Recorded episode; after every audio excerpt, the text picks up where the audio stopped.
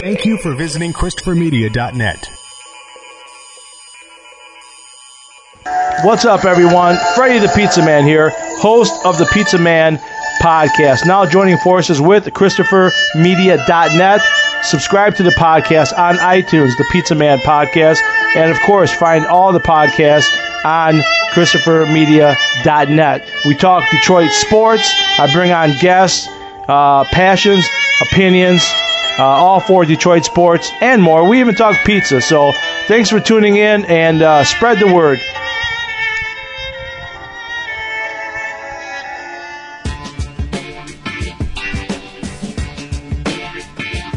From Asthma Core Studios near Detroit, Michigan. It's unregimented. Gangsters, what's up, guys? And now, here are your hosts. Welcome to Unreg number 242. I'm Chris. I'm Aaron. I'm Rich. I'm Todd. Hi. 242. It's just like America's birthday. It's the same number as America's birthday this year. Happy birthday, America. Is it? America. I was thinking like front 242, like industrial. I know, right? Or Stop 242. It's an album by Anthrax. Oh, is it? Yeah, it is. Pretty What good one. it? So, uh, how was your 4th of July? Well, I didn't climb the Statue of Liberty or anything. if That's what you're asking. So it wasn't you. All right, cool. No. That's what I thought. I mean, when I heard the story, I was like, that sounds like Chris.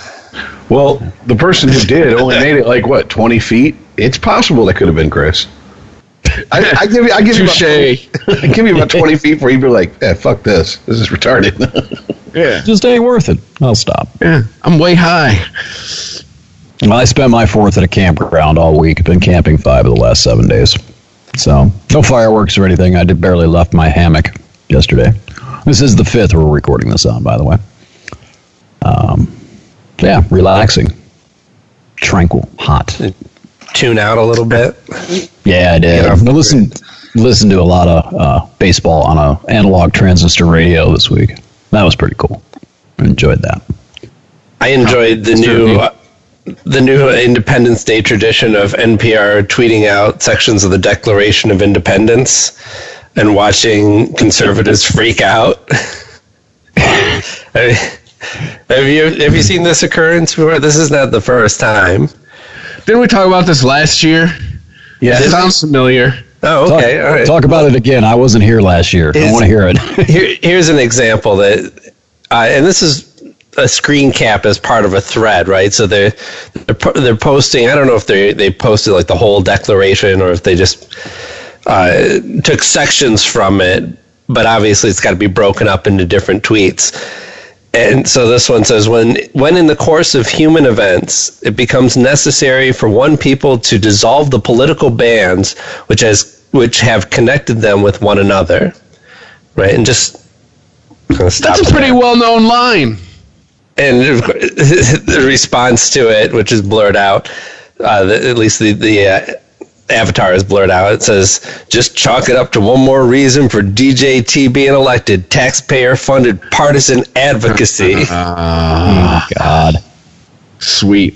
I'm glad. See, those public schools are working. I saw an article of about that a, a newspaper. I, I want to say down south was doing kind of the same thing with the Declaration of Independence, and the Facebook algorithm declared it racist. you oh yeah, Yeah, yeah, saw that. yeah. It said it can it contained hate speech and took it down. the Declaration of Independence. correct. Oh, that's all. Hmm. Does that not does that not encapsulate where we are at in 2018? Well, I could, I can, I. I can actually drop a trump card on that. Pun intended. Uh, New York Times. Did you see they uh, came out with an article not too long ago? I don't remember exactly when. Uh, was not an opinion piece, by the way. Uh-huh. Uh, that said that uh, the First Amendment has been weaponized. They're actually coming out against, in some oblique fashion, coming out against the First Amendment because I saw that. Republicans are weaponizing it. The- that, that's, I, I think, another pretty good indicator of where the hell we are here in 2018. Well, what what exactly does that mean to weaponize it? That uh, I'd have to dig it up again. I, I really just kind of shot through it really fast and uh, didn't really want to tie myself into intellectual and psychological knots over it. To be honest with you, Well, but, it, but it, that it's is the, the argument that it's like too powerful of a tool. Yeah, it's like you- it's it's it, the gist, and, and correct me if I'm wrong, Rich. I, maybe you read it better than I did, but the gist of it is that it's uh, becoming a pain in the ass. Yes, and it's it's the people saying that are the exact same people who walk around declaring with no debate in their mind is just a fact that that words are weapons. That words What's- are violence. How old is this person? well, Twenty what? And the, and and what there's well, I don't know if it's just if it's your uh, millennials that are, have this mindset. I I think there's a lot of different people in this country who are willing to give up personal freedoms as long as they can restrict personal freedoms of others. That's exactly right. Yeah. And, Oh, and, I don't think it's. I don't think. I mean, I, I think this is definitely a, a large section. This is probably coming from millennials. I'm not saying that you're wrong, but I wouldn't limit it to that. No, that is absolutely the name of the game with these types of folks. All you have to do is log into Facebook, log into any social media site, do a search for videos of police dealing with anybody who's white, go to the comment section, and just read from people pissed off that this person isn't being shot dead in the back of the head and treated like you know everybody else in these in these cop videos. Why why aren't the cops killing him? Oh, is it because he's white? Yeah. And to me, that just tells me that these people don't get it. It's not that everybody should be shot on sight by a cop because they run. It's that everybody should be treated with the same fucking rights the, that the, the, the quote unquote the most Privileged privileged person of, of us have, the Yeah. least privileged of us have. But see, that's not the fight here because it's not that's that's not how the equality works in their mind. You have to tear everyone down and get us all to be about as on the same level as mulch, and then I- I- we're all equal. I think it goes far beyond that, even Rich. To be honest with you, I mean, I there's another article that sort of ties into this that was on Quillette this week, that was written by a Canadian college student. I think he's in his master's program or her master's. pro- I think it's a, a woman actually, a uh, master's program. She went to what's that college, that famous college in uh, Montreal. Oh, I forget. Anyway, she was recounting how multiple times over her the course of her stay in Montreal uh, that her opinions, her thoughts, her ideas, whatever she would put forth in class would be essentially shouted down because she's white. She has no opinion anymore. So what where, what I say, I think it's going beyond that uh, as far as yeah. What the, what the hell? It, it, Montreal or Canada has a, a real problem with free speech as well. I mean, we've seen that with Jordan Peterson. And we've seen that with a lot of people being basically shouted down and attacked for putting forth ideas that aren't um, culturally acceptable to certain people Montreal anymore. I, just, I think of white people when I think of Montreal. Am I missing something?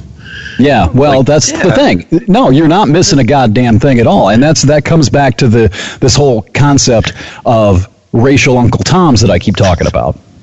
And uh, anyway, the problem, uh, uh, McGill University, that was it. I think it was McGill in uh, in Montreal, but basically, it's discounting anything coming from a, from a person who is not a protected class minority, and that's that's where, where it ties into this. I mean, the the the uh, notion and the general concept of the of freedom of speech is is, is being torn down.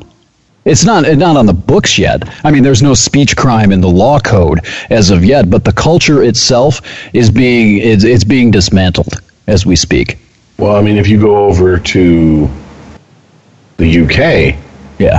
they have some pretty It is. strict laws. I mean, they will they will Throughout- lock people up over tweets and Facebook posts. Throughout Europe, it's not just the UK. Oh no, it, it- there's a comedian right now who is in Ireland facing a long time in prison for cracking a joke that was considered blasphemous. Right. I mean, it's it. This is this is not just an American issue. No, it's not. And I, and I mean, you know, eh, you have you have Trump going for a visit, and you have the mayor of London saying, Well, in a form of peaceful protest, you guys can fly a six meter uh, blow up doll of a baby Trump in a diaper, which is amusing and funny. I have to admit. I mean, I did. you know, I saw that picture. It was. I, I laughed. you know, it, it, it's not going to replace the pig on the cover of Animals, but it's close. You know. I'm What? sure it already has in memes, though, right? Oh oh, yeah, yeah, buddy. I'm waiting for Roger Waters to speak up on this one. Um, but yeah, and, and yet I'm very much wondering if someone was to do that with, I don't know, let's say someone's imaginary friend named Muhammad, uh, Jesus, even, depending on what country you're in in, in, in the UK. I mean, yeah, it, it it's just it once again it's it's okay because we find it funny. Just don't do it to the quote Right. unquote protected class. And here's the here's here's the biggest irony in calling there's no there's no bigger minority than the individual. We're all we all should be considered a protected class from the government, from corporations, from crime, from whatever the fuck. But it's it goes it, it's it goes back to the Orwellian Animal Farm. All animals are equal. Some are more equal than others. You can't say this about these people because they're going to get upset. But you can say it about these people because they're just going to you know call you a snowflake and a cuck and wear MAGA hats. That's Yeah. fine. In the in the interest of accuracy, it was not McGill University. It was Concordia. That's where the uh, the woman went to school. But yeah, she she How wrote could a, you ever confuse those two? I don't know, and I apologize for my my silliness. Uh, no, but the the whole cru- crux of the, the thing was she she wrote a really long article on this and and went into it pretty well. And she's a, a liberal. She wasn't exactly you know a Trump bot. She wasn't um, a raging conservative up there, Concordia. She really advocated for a lot of the same things that the people on the campus did. But these students would they they. It, it gave me the impression that the students have overtaken or had overtaken, at least in the classes that she was taking and the experiences that she was recounting, had overtaken the classroom, where the teacher would be corrected occasionally. I, one example she used was a Kurt Vonnegut uh, quote. And uh, something he said in that quote, uh, God, I wish I, I wish I'd done my research prior to Was the show because that gas passed fast like a fart on linoleum? no, it was not One that. of my favorites. It had some some quote that uh, it used anti PC language directed at someone in the uh, protected class. Mm-hmm. Right, so everything that Kurt Vonnegut ever wrote was suddenly gone, banned, scrubbed, burned. It was she compared it to book burning. Anytime someone said something that went against the ideological doctrine, the ideological re- religion and gospel, whoever that was, student included, they no longer existed. Their opinions, their thoughts, their ideas, the entire body of work gone. Right. I mean, well, I, obviously this is out of context too. I mean, if they, I think if they were Vonnegut readers, they would understand that They weren't Vonnegut. a- no, no, no. This is. No, I'm, I'm saying if they were. They Oh, would understand, or if they just read a little bit of Vonnegut, it wouldn't even take. You No. don't have to read everything like I have, but to understand that this man does not have any bigotry in him. It's not the. I, I disagree with you because I, I think that as soon as they saw the, the speech crime, that everything else would be, they would look at it however they chose to. They would Right. twist it psychologically, intellectually to mean whatever it was they wanted to. So anything that is outside of any sort of any of these boundaries that's blasphemous. That's the only word to use. I mean, the ideological religion thing it keeps coming up and it keeps coming into play. If you blaspheme against the religion, you're going to have your tongue cut out. Right. You know? Well, but I mean, that's like just to, to use. I mean, the fact that it was Vonnegut really kind of drives me nuts because this is a man who, like, the common theme throughout his work is how do how do we bring people together? Mm-hmm. You know, how do what? How, how can we overcome ourselves and our own egos and actually, you know, ad- identify with one another as equals? right. Yeah, I don't know. But this is this is just a woeful lack. One, it's just a dismissal of of of knowledge. Yeah. I don't care to know. See, that's that's Right. that's that's the Well- problem we run into with all this shit. Because this is no different than when the people at, at what was it Northwestern or not North was it Northwestern? I can't remember. Anyways, declared the the, the student a, a student group got together and declared Chomsky of all fucking people a right wing Nazi. And I'm not joking. And then it was quickly followed by another student group somewhere on the West Coast declaring Lou Reed transphobic Right. because of Walk on the Wild Side. Lou Reed, who hung out at the factory. That's with exactly- more trannies than any that- of you fuckers have ever seen in your entire life. That is a perfect example. That that that one song, that one line, right, or that, basically the one song that he wrote, absolutely labels him a heretic. Everything about him is now a heretic. That's a perfect example. That's exactly what they're doing uh, up there, uh, according to this woman in Concordia. And I want to tie this back into what you were talking about a, a minute ago, Rich, because it, it kind of this is what triggered the thought. And you you were talking about sort of everybody should be treated the same way, and they're trying to drop everyone down to a base level as far as equality goes. If I'm not, uh, hopefully I'm quoting or um, reiterating your thought properly. That's, not what That's what it appears they. They're that's wanting. that's Right? not We're, we're equal if we can all be oppressed in the same way. that's not. That is not what's happening here. I, I, I firmly believe this, and I this isn't coming. I'm not being paranoid, and I'm not trying to turn myself into a victim or anyone else. The white white people and white men in particular are being reorganized into the bottom rung of society. It doesn't have anything to do with equality. We we are being perceived as someone who needs to pay a penance, the penis penance, the white penis penance, and we're going to be taken down from our pedestal and thrown down into the gutter and stomped on because of hundreds and hundreds of years of privilege and what we've done with it and how we've oppressed and victimized so many people. That's what's happening. It doesn't have anything to do with equality, but I think, Rich, it goes uh, several steps further. It reminds me so much. I, again, I keep mentioning the Solzhenitsyn book I've been reading. It, it's given me a refresher course on post Russian Revolution Stalinist Russia and how they treated the bourgeois and the money class, people who had cash under the under the czarist system. Right? As soon as the communists came into power, those people were fucking persecuted because they had money before the revolution. They couldn't get jobs, they couldn't find places to live, oftentimes they couldn't eat because they had money.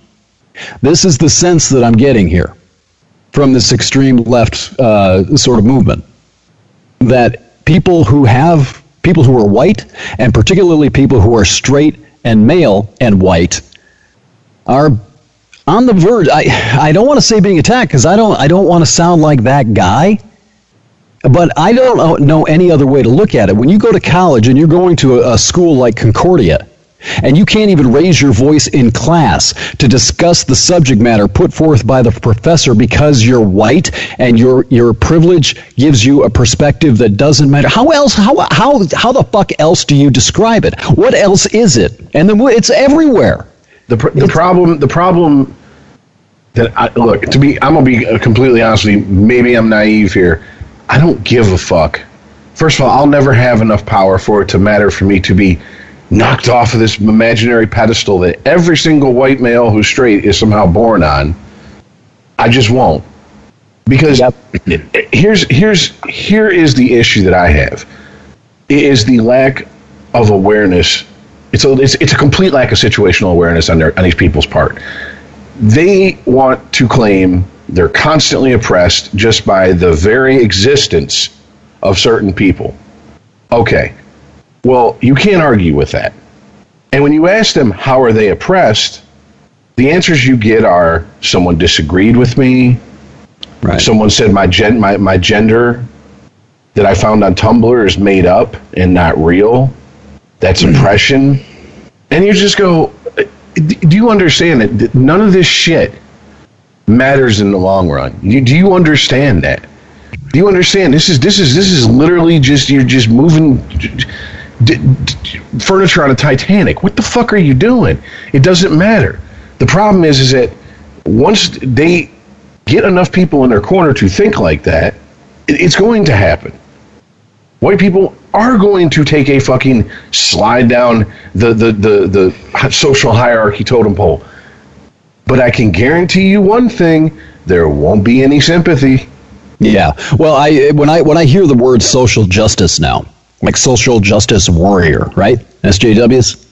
I keep thinking of the justice system, our justice system in air quotes here on the podcast, and how our justice system is, is isn't set up for justice; it's set up for revenge, and that's exactly how I'm seeing the social justice movement sort of taking shape right before our eyes. A little bit more every month. It's not about social justice; it's about taking reparations against Yeah. people who we have uh, deemed guilty of oppressing and, and violating us over the centuries. It's not about fixing the problem. It's you got to go through this because I went through it. It's Pretty it's much. about getting you back. It's my turn. Yeah. And that's the same mentality. It is. I'm telling you guys, if you haven't read up on Russian history before, do it, man. Especially around uh, like the 20s and 30s, particularly the 30s under Stalin, and how uh, the bourgeois, they called it, but people who used to, they don't, they didn't even have money anymore. I mean, it was it was post-revolution Russia, right? They didn't have it anymore. They used to. And and and and go do a little research, a little history reading on how that class of people was treated under Stalin just because they once had a place of privilege in Russian society. It, it, it reeks of it, man. The trend reeks of what I was what I've been reading in these books. It's disturbing. Well, the the problem that they're going to find is you get what you you you, you reap what you sow. It's a cliche, but it's the truth. You want to play identity politics? Well, guess what? The right's all in. They pushed all their chips to the middle of the table. They're now playing identity politics, and they got their guy in the White House. You didn't get your woman in the White House. Who's winning in this situation, motherfucker? And you're t- and the problem is is that you have so many people on the so-called progressive left who refuse to put this fucking wheezing, pissing and shitting itself fucking way way overdue for euthanasia idea out to pasture. They want to hold on to it and say, You're gay, that's the single most important thing about you. Right. And because of that, you're an oppressed minority. And these are the people oppressing you, and we have to get them. We have to get it. Because I'm going to tell you something. Just like all these female, these excuse me, these male feminists, Jesus. who I'm just loving when it, when when this shit happens because, you know, there's a certain people who are always going to believe the women, and there's certain people who are always going to doubt the women, and there's certain people who are always going to believe the guy's sort side of the story. But it's really interesting when it happens along political ideology, ideology, and the, and the, and those lines because, wow, I have not had heard the massive push and calling for people to be prosecuted, thrown in prison, lose everything when it is really one of their fucking superstars on the left who get hit with a Me Too. Yeah. Uh, Terrell, looking at you, bud. oh, I guess. Well, Al Franken. they Al they Franken- tore him down and cannibalized him pretty fast. Al Franken was like them offering up Isaac as a sacrifice Yeah. to appease the masses and go, look, we're willing to drag down one of our own. It was also a very poorly thought out bet on the left side that if they did that, then the right would go ahead and, and do that. And the right just the right doesn't do that. The right just goes, Bill O'Reilly, he's off Fox. We don't want nothing to do with him. The right is like a, an old timey cop in New York. Like, move along, nothing to see here. That's what they remind me of when that shit happens. Yeah. The problem is they, they want to play these games that not many people want to play. It, when you get when, when it has gotten to the point to where you say the word feminist or feminism, and I hear just as many women now grown as just as many women cheer. Yeah.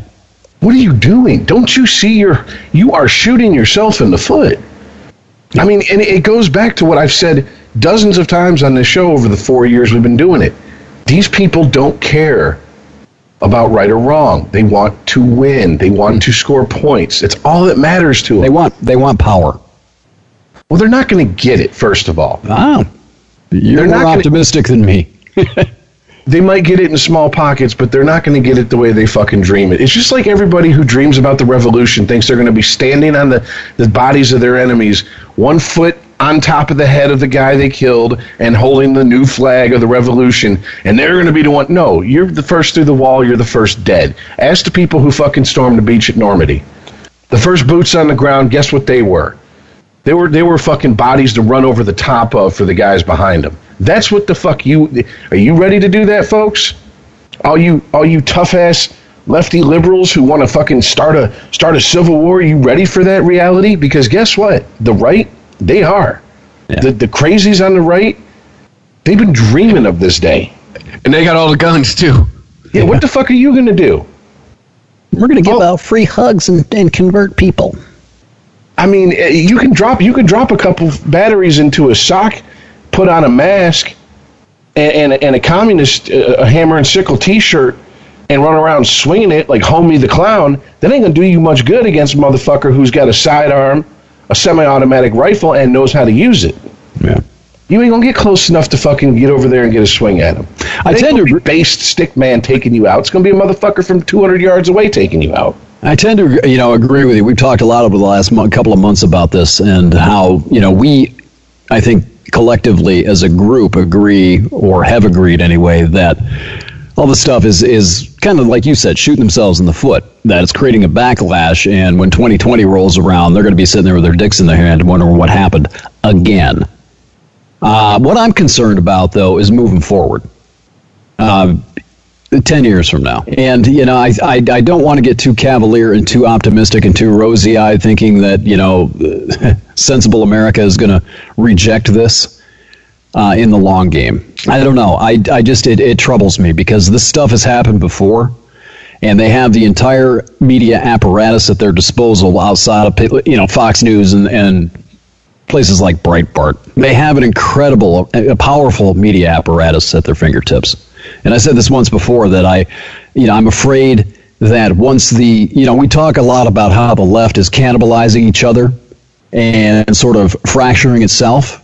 Once they have that figure that that that shows up, that demagogue that shows up and can sort of turn that into a cohesive unit, like Trump sort of did in 2016, that's what scares me because they've got everything in place. They've got Hollywood, they've got the media, they've got. That uh, does terrify me a little bit. Maybe maybe not in the short game, but in the long game, I'm glad I'm getting old. Well, Todd, that's the one thing that going through your checklist here mentally, the one thing they don't have is the voter base who votes. Like, as long as there's old people, the right's got a shot. Yeah, but Yeah. that's uh, No. that might not be that that hard to change. Now, if we get rid of pen and paper for voting and actually having to go somewhere, you know, then, then you're in trouble. I don't know. that's- You know, if you were to if you were to say that to uh, liberals, and I used to I used to make the counter argument that well, you know, if you look at the demographics, young people are overwhelmingly liberal. I used to hold this argument up all the time. And yeah, you're right, they don't vote. But what if you find that demagogue that can convince them to vote? Right. Because a lot of the Tru- a lot of the people that helped put Trump in Like office Obama? were not were, were previous No. non-voters because No. they didn't find any candidates that appealed to them. No, And- not like. Oh, sorry, sorry, I thought you were done. Go ahead. Well, I'm- mean, look at the reason that voter turnout was so low in the last election is because nobody thought that Trump could win and that Hillary was that great. Well, look, I mean, And, Hillary. and won- now and now they're going to be driven to go out and vote because their vote's going to be whatever is anti-Trump. let's not pretend that Donald Trump actually won this election. Okay, I'm going to hold this from back from my my liberal days. Okay, we can we can do the. I know he won. No, stay with me for a second. Yeah, yeah. All you have to do is look at the fractured voter base. The people that stayed home because they were sure that Hillary was going to win or they were disgusted that she wasn't liberal enough. Then you have to tally up all the people in these three swing states Pennsylvania, Michigan, and Wisconsin, I think that went out and wasted their fucking vote on Jill Stein. You can do the sheer math here. Okay? Hmm. You take the votes from those three states that went to Jill Stein, you put them in Hillary Clinton's column. She's president from those three states. And those are not wide numbers either. It's like 50, uh, like 11,000 people in Michigan voted for that wench. Yeah. And or no, the difference the difference in the tally was eleven thousand. I think she got some. I, I don't remember the total, but something like twenty five thousand people voted for her, right? Okay. So wh- what what I'm talking about, what, what I'm saying this is, if you have that cohesive, powerful demagogue type candidate that makes a Jill Stein or one of these alternative third parties obsolete because they're charismatic enough to unite that voter base, mm-hmm. that's terrifying because it is fractured, it is fragmented. You put some cohesion in there, and even if we had in 2016, even a little bit of that cohesion, a little bit more, and Hillary's elected. We don't have Donald Trump. Yeah.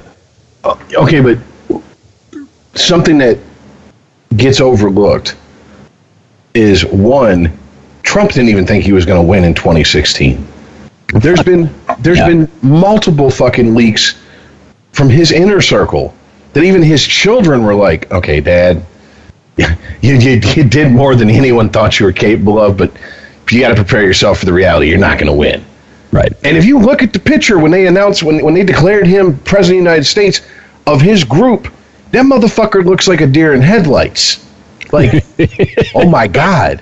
It reminds me of the Jesse Jackson bit from the 80s from Eddie Murphy. Yes, he's like I'm gonna vote. redneck. I'm going to go vote for the black guy. You mean he won? He fucking won. That's the ne- he looks like a drunk redneck the next day. Like he won. Fuck.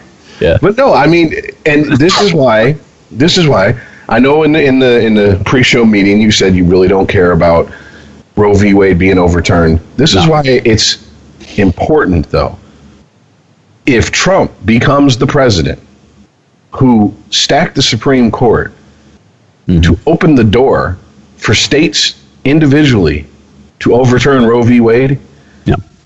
every single fucking Christian who didn't want to vote for him because they didn't like him, they didn't think he was a moral, upstanding Christian or whatever. They held their nose and did so. Hmm. They're going to overlook that and they're going to come out and vote. Plus, he's going to have energized his base of Christian zealots who are already in his corner because hmm. he will be the first president to actually do something to, to strike down Roe v. Wade since that decision was handed down by the Supreme Court. Yeah. And here's the thing Christians tend to be old people who vote, and churches churches are like they turn into the fucking Uber cab company, Lyft, uh, Yeah. bus on they will they will get you to the polls. Period. Bottom line, all there is to it. We will get Hear that left? Rich is saying you need to find some Jesus. we will get you to the polls. Don't worry about it. Cast your vote. And that's that's why this is if you don't give a fuck about abortion rights one way or the other, that's fine. But if you can't see that this is setting the table for a lot more than that, then you're just you're just refusing to look past your nose because it's not an issue that matters to you. There are plenty millions upon millions of people in this country who are single issue voters, and that is one big fucking issue a lot of people vote on. Sure. I can tell you, I have not seen in 10 years on Facebook my family be as fired up as they are about the possibility of Roe v. Wade being overturned on the state level ever. Not just on not just on Facebook, but even just sitting and talking to them when I was uh, 41 years of life. Like they they are pumped. They're ready. Like they're dancing around wanting to run up the stairs like Rocky. Like we're, we're Yeah, about to win.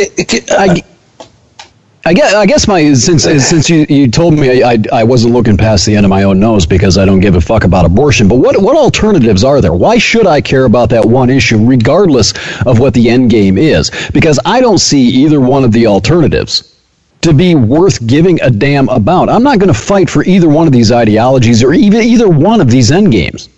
So why is it that I should care one way or another what impetus the Roe versus Wade of the Supreme Court is going to trigger later on? Why should I care? Todd, I can't tell you why you should give a fuck. I because I don't know. Because you sit here and you just said you don't give a shit about either party, yet you just took a shit on third party people five minutes ago. Well, you know, fuck do you're, you care you're goddamn right. I'm taking a shit on them because you cannot win. Anything you're trying to achieve with a third party in a binary political system, you're going to defeat with a third party. It's a third wheel. You cannot do it. Even if you have two thirds of the country, if you've got one and you've got two liberal parties against one conservative united party, you're going to split the vote and you're going to lose. So once again, we're back to uh, what do you, you want me to tell you why you should care? I don't know. Why do you not care? Because I just don't. Because both sides are right and both sides are wrong. It's a, there's not a clear answer. There's not a right or wrong, a black and white answer to the abortion issue. Therefore, I don't care because either way it goes, that side's going to be right and the other side's going to be wrong. So you Either care way. when third you care when a third when a person casts a third party vote and basically takes away a legitimate vote to the binary system that you that you described, but you don't care that this could be the the issue that motivates people who would never vote for Trump, didn't vote for him in 2016 because he's not a good Christian, but God damn it, he did something for us. He Right. saved them unborn babies. We have to go support him. No, I don't care because I don't. I, I don't see that as any worse alternative than someone who's going to go off. I, I, I don't see either one of these parties as better than the other. What, what's the alternative to getting the? What happens if, if fine you you energize the Christian base, they go out and reelect Trump? What did they save us from? Well, we've been talking. We've been have no bashing. fucking idea. We've been bashing the left for for a couple of months here, talking about how the left is flying off the left end deep end. That's that's So that's the thing. It's not even that hard to kick their shit, their feet out from under them because they can't. They're standing on one leg. Who the fuck is who? Jesus fucking Christ! Two articles I read today. The great hopes for the Democratic Party in 2020: Joe Biden mm-hmm. and Bernie Sanders. Get the fuck out of here! Really? Right. You get my point, though. It's a, there. There is no. It, it's like abortion. There's no right answer here. Right. I mean, the problem here is that Uh, you're looking at it as a choice, but the choice is between Donald Trump and whatever the left can come up with to prop up as a leader, which, given their recent actions, is kind of scary. It's either going to be it's either going to be the same old ineffective Democrat or it's going to be somebody quite radical. Right. It reminds me of the, again. I'll take it back. I, I think I, I talked about this last week. The Solzhenitsyn book. That there were there were a lot of Russian soldiers in World War II who switched sides to fight with Hitler. Now think about that. What did they have to choose from, Stalin or Hitler? Where where's the righteous golden uh, decision when you have to choose between when you have to make a choice like that? What do you do? These people were not pro-Nazi; they were anti-communist. Right. And if, if you if your decision was essentially between restriction of abortion rights and restriction of the freedom of, of expression, Freedom of speech. freedom of speech, I mean, or if you're I a white think- guy, or if you're a white person and you see yourself sort of being torn down that hierarchy totem pole, what do you do? You're going to vote in your own self-interest, right. direct self-interest, and therefore I don't care about abortion. I'm not going to. It's just not an issue to me. Okay, well, I that- care. I that's care what- more about freedom of speech. I care just uh, just basic fundamental American values. Okay, that why I don't agree personally, I can respect because it's an honest fucking statement. I'm not a woman. I can't have an abortion. This has nothing to do with me. I don't give a fuck about this issue. Fight it. out. Well, yeah, okay, so obviously it's not just about uh, rights; it's about w- women's health and sometimes their lives, right? In, in, in these cases, where we know from history that if women don't have access to abortion, they're going to go have the, some procedure done or try and do something to themselves that is going to either cause them to be infertile or possibly just bleed to death. You're right. Right. And I want you to weigh in the other hand the First and Second First Amendment. No, I, I'm with you. I'm, I, I, I hear you on that. Um, but sorry, I, I got derailed there. Sorry. But uh, I know I did that to you. I apologize. no, I don't know. I you know I understand your point, Rich. That if if Trump is able to accomplish this, then he's he re-solidifies his current base.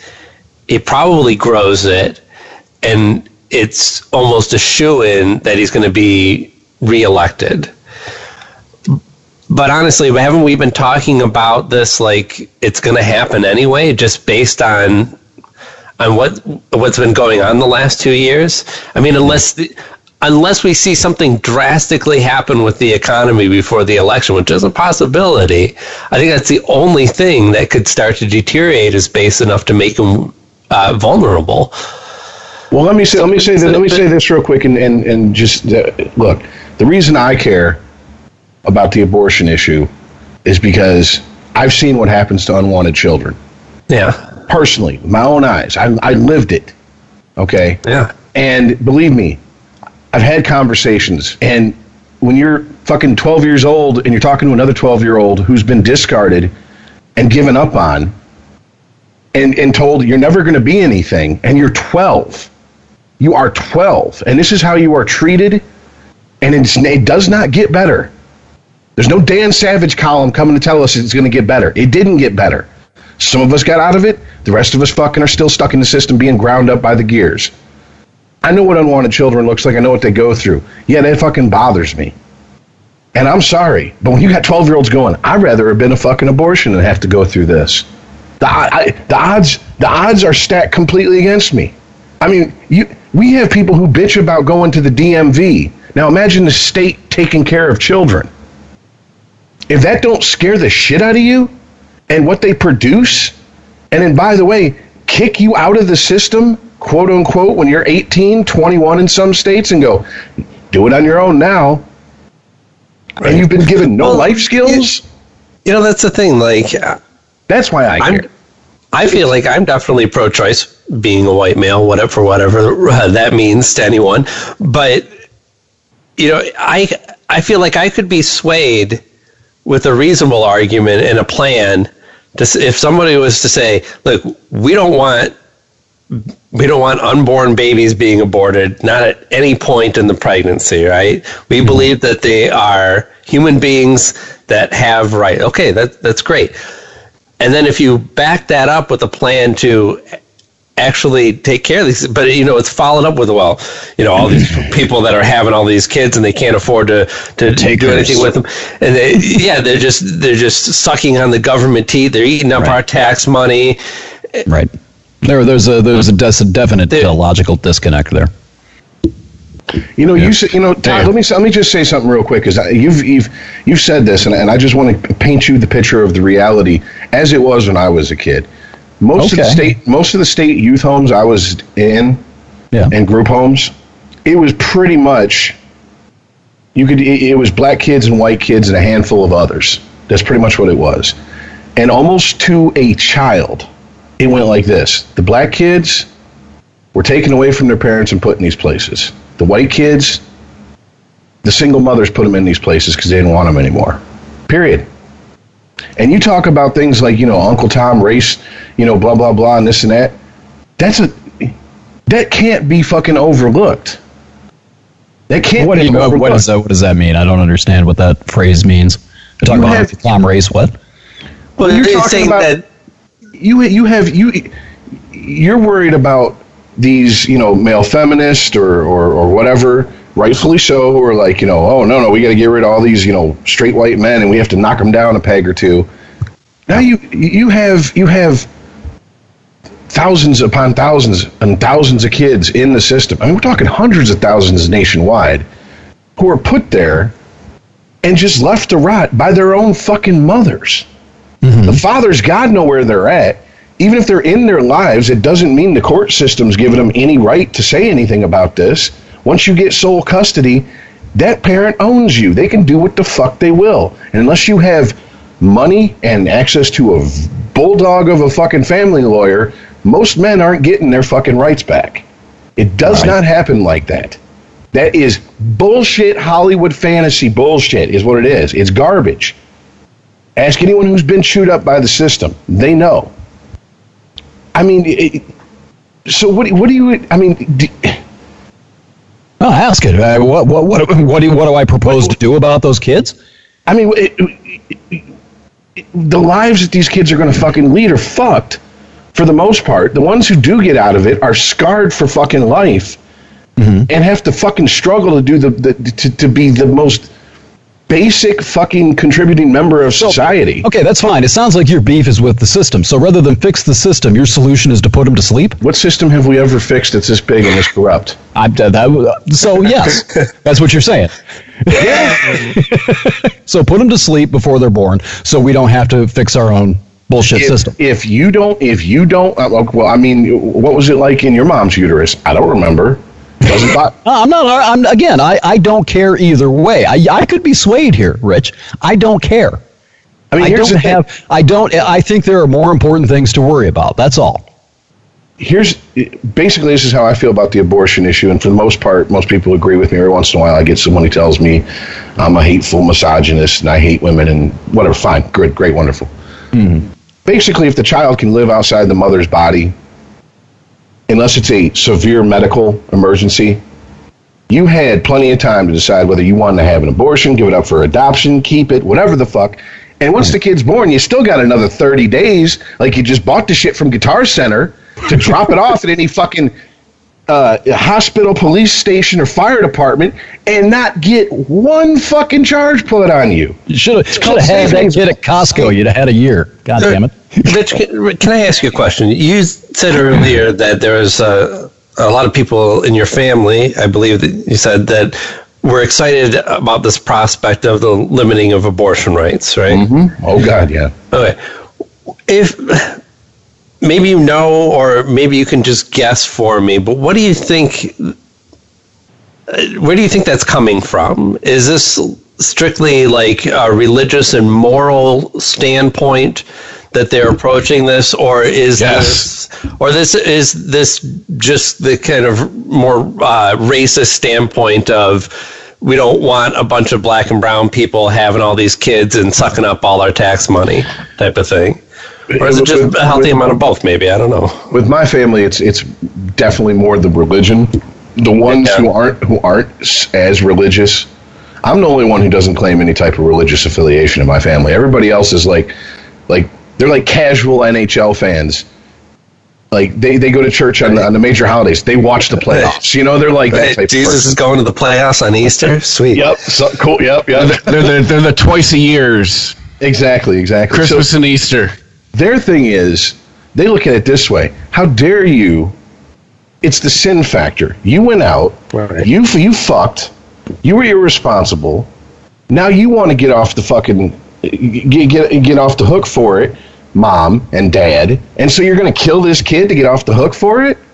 Meanwhile, only one person in my family has ever fucking stepped up and put their their, their, their, their money where their mouth is and taken in foster children and raised Yeah. them. And she's done it for 20 fucking years. And guys, these are not the cute babies she's taken in. These are the severely fucking damaged 10, 11, 12 year olds she takes in. And I mean, she continues to do it and has for decades. Even though I don't agree with her stance, God damn it, I respect the fuck out of her because she walks the fucking walk.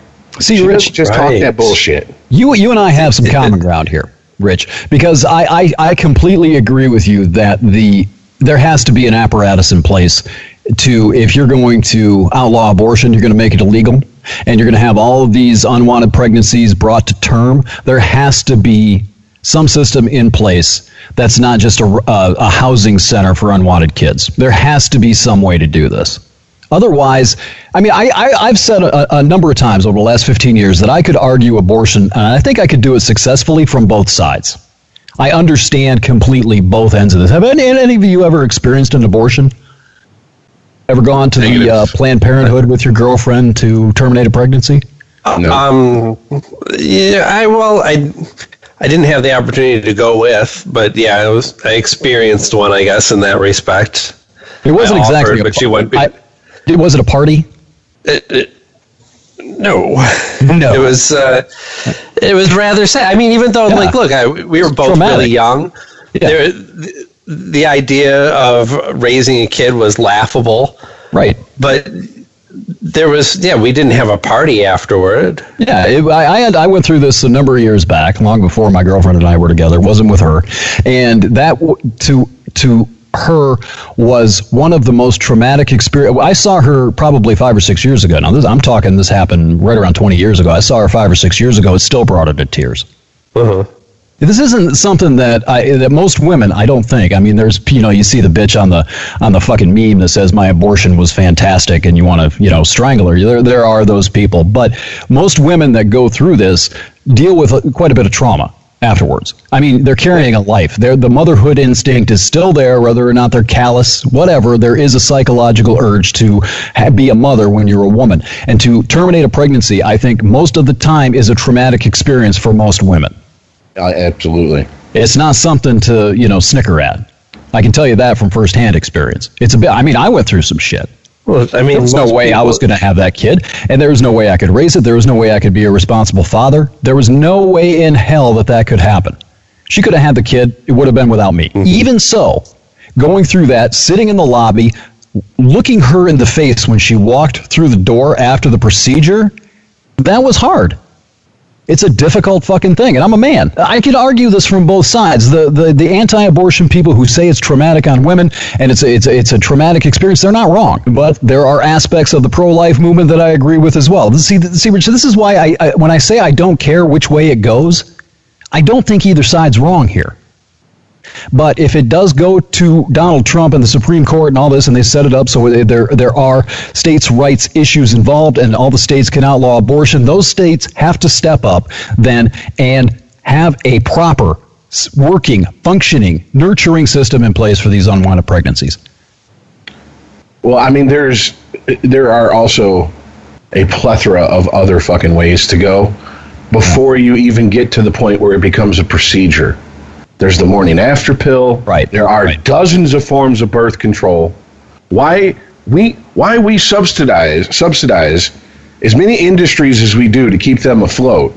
Yet we can't give low income people without health care who we know the odds are against them they're going to have a child and raise it and it's not going to be a burden on society as far as finances at the very least why we are not offering them some form of birth control of the dozens that are available besides the- okay pull out put a rubber on it or take it in the ass and swallow That's that's a majority of what Planned Parenthood does. Exactly. And guys, I've told this story before. When when when my daughter's mother, when we had a home pregnancy test, I said we need to get one with from a doctor.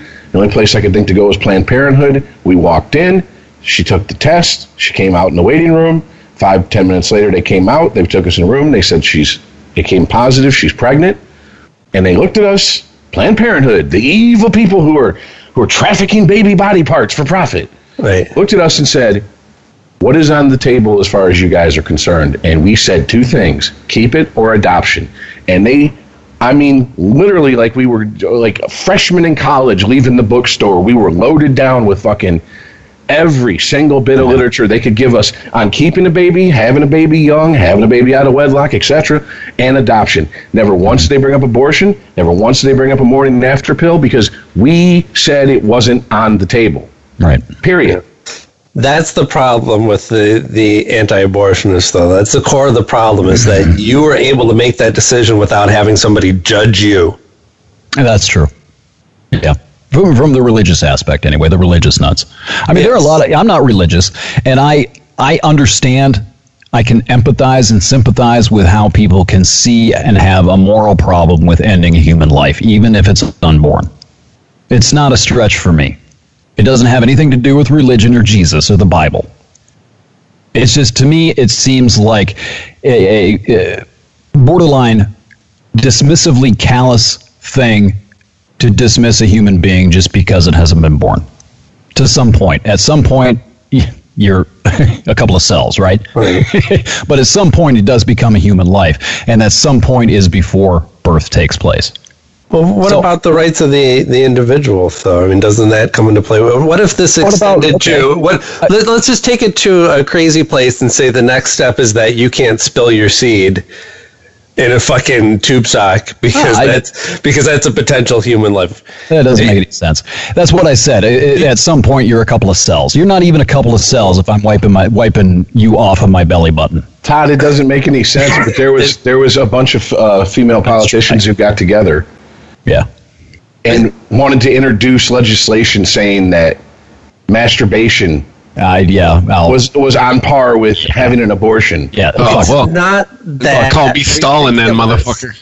yeah. It's already in the Bible that it's that it's a sin to spill your seed and waste. I don't give a fuck I mean, about they- the Bible. They're, they're also talking about y- y- Yes, but this is stuff. but this is part of the problem here. It's not j- like when you when you uh, when you talk about abortion, right? You're talking a lot about religion, and if you're going to empower the religious right in this country, that's scary to me because there's a lot more. Freedoms that they can uh, they can take away from The individuals than slope, just no, well, Believe me, I live Yeah, through that. it's- I'm, I'm not it's not even disagreeing. a slippery slope. They practically have an agenda. I'm not. Guys. I'm not disagreeing with you. I, I'm trying to stay on one subject and one topic alone. And as I said, I can. I feel like I can effectively argue this both ways. I don't need the Bible to do it. And and even just as it, even just as a person who wants to live in a fairly crime-free society, you should be pro-abortion.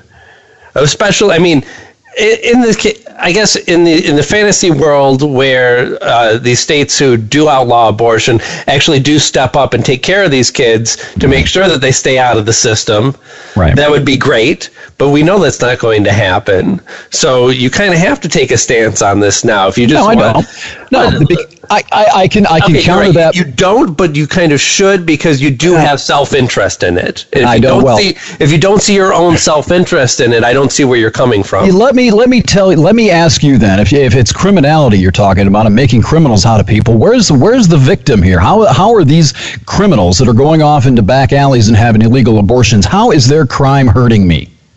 What do I I'm care? saying I'm saying the crimes that are going to be perpetrated by the unwanted children are going to hurt you. Well, again, that's the state. We go back to the original argument. If you're going to outlaw, or my original argument anyway, the one that I think Rich was trying to get at obliquely, that if you're going to outlaw abortion outright, by on the other side of the coin, you have got to have a system in place to raise these children and do it properly. I, I think that's the one I thing. I like that as a point to be made, but as a reality to live in. It doesn't line up with anything that's out there. There's No, uh, no, again- there's no examples of this happening anywhere. So what No. makes you? So now dealing in reality, don't you now have a more clear choice? Or I'm not trying to like force you into seeing this from my perspective, but like I understand your viewpoint of seeing both sides of it, and I've certainly thought a lot about this. But there's so many things. There's so many things that stack up on the side of pro. Uh, uh, Again, I can, ar- Pro-abortion rights. I can argue the same thing. I'm not disagreeing with you. Do you understand? I did say that I can argue both sides of this effectively. I hear. okay i can go i can go your way too i i, I that's why I, I don't feel like from where i sit right now and having to make a moral judgment and make a values call on which way i you know that in this society you're either for everything or against everything right? This is This is one why people hate centrists. yeah. I, I won't choose a team. But no i mean you're making valid points. I'm not i'm not saying you're not but both sides do and i understand both sides. So therefore i'm not going to use this issue as some bellwether of how i'm going to fucking vote there are more important issues to me. The, the First Amendment is one of them. The culture of the, the rule of law, the culture of the rule of law and habeas corpus being torn down. McCarthyism, sexual behavior McCarthyism to me is much, Right. much, much more important than this one issue. I, and I think the reality is that you won't be faced with that decision. It's not likely that you're going to find this perfect candidate that suits all your needs, except for their stance on abortion is doesn't line up with your beliefs, and, and so you're not going to vote for them. Yeah. It just Take- won't exist. They- take away take away all the religious, take away all the moral pontificating upon abortion. This is my concern with with abortion at this moment in history. It is, like I said, Trump's going to put a Supreme Court justice in there who's going to tip the scale, and it's going to embolden people who would have not given him the time of day to go out and vote for him. And where we go from there is no place I want to visit because Oh. I lived through the 80s. I remember the religious right I do too. doing what the SJWs are now doing. Ex- Doing exactly what they were doing. You can't say that. That offended me. You're right. Fuck both of y'all. bilateral reactionary radicalization. There is no choice. It goes back to uh, Stalin or Hitler. It goes back to there's no good army. When the Red Army came marching through, the White Army was just as bad. You know, This is what I've tried to I've tried to tell people for a long time. Anytime I talk to any of my younger friends or, or family, and they start talking about, oh, well, you know, you, you know, the college, the, you know, the, the Europeans came here and, and then they slaughtered the Indians and all that, and I'm like, you know what? This is what you have to understand. And once you understand it, you'll get off your fucking judgmental high horse. History is nothing but evil people doing bad shit to other evil people. Okay, do you fucking think that all these fucking tribes were living peacefully, worshiping the land, never warring with each other before a white man showed up? Fuck no. And who who was here before them? They, they had slaves, I can tell you that. They wiped them out so effectively, we don't even fucking know for sure who was here before them. Yeah. That's how good at genocide they were.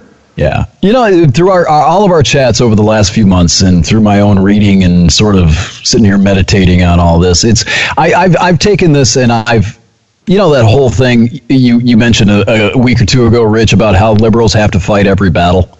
I don't feel like I have to fight every battle now because there is no good guy in this fight. What I have to do is I have to look out for my self interest when there is no good choice, like the soldiers that fought on the side of Hitler against Stalin, who were anti communist, they didn't love Hitler, they hated Stalin. Because they had to go back there. That was their country. They were fighting in their interest, for the, their interests and the interests of their family. So we do have, in my view, anyway, and, and we've talked about this. I think most of you guys agree, at least I think you guys do agree with me that we are, uh, we have a choice now. We can see where this is going for us. If you're going to force me to choose, if I have to s- stand on one side or the other, I'm going to choose the side that doesn't see me as the enemy, that does not see me as the new bourgeois. And That's I, where I'm going to go. I don't care about religious people. I don't care about that. I mean, I, I'm not fond of it. I don't want to li- live in a theocracy either, but I also don't want to live as a seventh class citizen because I'm white and have a penis and like pussy. and Th- The things we had no choice over. The problem is, Right. is that these so-called progressives in the Democratic Party have intertwined everything you just said, identity and rights and what you're owed, and I mean, it, it's so intertwined. You can't. You can't at this point. Just, just it's like a box of cables that's been sitting for five years. You're not going to get them untied. No. Just throw them the fuck away. But that's the only solution there is, man. Right, Because and I'm gonna tell you what. When I sit and talk to a otherwise a woman I've known 20 years, who I know is logical, I know is reasonable, I know is highly intelligent, and when we talk about something like a Me Too allegation, and she goes, "Well, you know what? You don't have to walk around with your keys stuck between your fingers, afraid of getting raped every day. So if you have to be scared of a false allegation ruining your life, good. It's Yeah. your turn. Yeah, shut up, bitch. And you know what I No. say? I'm, I look at him and I, I go, so in other words, you want me to pay for a crime I didn't do? Because you know, you know what I learned in my institutions of lower learning? If I'm going to do the time, I'm going to do the motherfucking crime, cunt. And Well- you looking mighty fine, so come here, bitch. That's that's habeas corpus. That's the rule of law, burden of proof, innocent till proven guilty, and you combine that with the attack on the culture of the First Amendment and free speech and everything. I, there, it really, you can just boil this down to one thing. We just had the Fourth of July yesterday, Independence Day, America. Right? What is the what what are our foundational fundamental American values? If you're an American and you have any inkling, even a shred of pride left, dignity left, and you want to protect what the country stands for on the day after the 4th of July, you really don't have a choice moving forward. Abortion or not, there are far, far, far more important things to be concerned with that are attacking traditional quote unquote American values, the real kind, not wearing a cowboy hat and drinking Bud fucking light.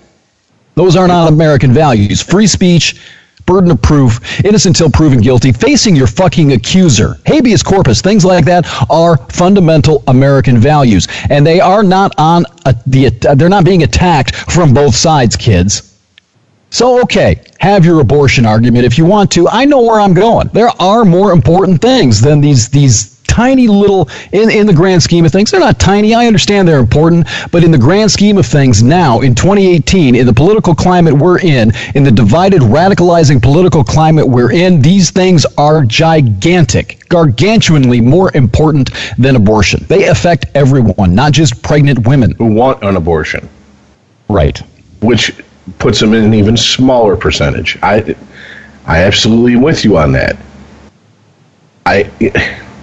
even the religious argument It's something. It's something I've been. It's something I've been saying for a long time, and people just take it as, oh, so if it doesn't happen to you, it doesn't matter then. So if your neighbor gets fucking, you know, if the cops kick open his door without a, you know, without a warrant, take everything of his, as long as it's not you, that's okay then, right? You're not you're not obligated to advocate for anyone else. No, there is no fucking obligation for that. It's your choice. There's no law that says you have to be concerned about every other human being before you're concerned about yourself.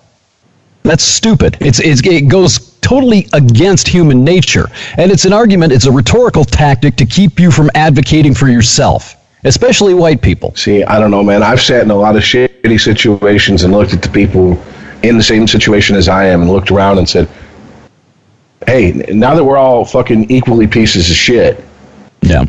what, what what's the main concern here? Are we going to argue about microaggressions and, and, and pronouns and and disrespect? Or are we going to fucking, you know, try to do something to make ourselves, our lives a little bit more bearable? Right. But then, you know, but you know what that turns into? It turns into, at least in my mind, the haves and the have-nots. Of course. And that's not a road I want to go down either. I, I don't like the government. I really don't like corporations. So, Right. I, but like Bob Dylan said, you're gonna have to serve somebody. Well, you know what? Maybe I'm just gonna be Brewster's Millions and fucking none of the above. I don't know what the fuck else to do Yeah. because every week we talk about it, and more and more, I'm just like, the only choice is not to play. Yeah, yeah, Gospel of Joshua. But there is coming. It's gotten to the point, and I wrote that that Gospel of Joshua piece probably a year and a half ago. It was before the election, and that's exactly what it was. The only winning move is not to play, right? But it's gotten to the point now, as things continue to radicalize and push to the fringes, that I can't, in good conscience, say that now, because I think for me personally, for me as a straight white man, I, I do see a threat. I do see a clear choice that's forcing me to overlook some things that I find very, very distasteful, like theocracy. Like, I, I don't disagree with your argument, Rich, about the slippery slope of religion. I do not disagree with that. I see that as less of a threat than is coming from the left. To me, to my and I- tribe. And this is exactly the same shit. Oh, I careful, felt. Todd. That's tiki torch talk. Yeah, well, you're gonna make me do it. I mean, if you're gonna if you're gonna tribalize me, if you're gonna put me into some, uh, you want to play identity politics, and you're gonna break it down that way, and you're gonna make my tribe the Auslander, the devil. Okay, that's fine. I can do that. And see, this is it, it- that's why I just I shake my head Well, in in, in, in, in, in in disbelief at so so many people on the left going after the people they do in the center. yeah, I mean, he his name's been brought up a bunch, but you know, Jordan Peterson, Eric Weinstein. The, he's the professor from the university. They got they got let go because he refused to leave on a day without white people and all that bullshit. All of them have said the same thing. Anyone who has studied history has said this. Identity politics is cancer to any political party or ideology. Period. It does not matter if it's coming from the right or the left. To play that game is mutually assured destruction. it's about the homeland. It turns into the homelanders versus the Au- Auslanders. It's it, it, it's what it's designed to do.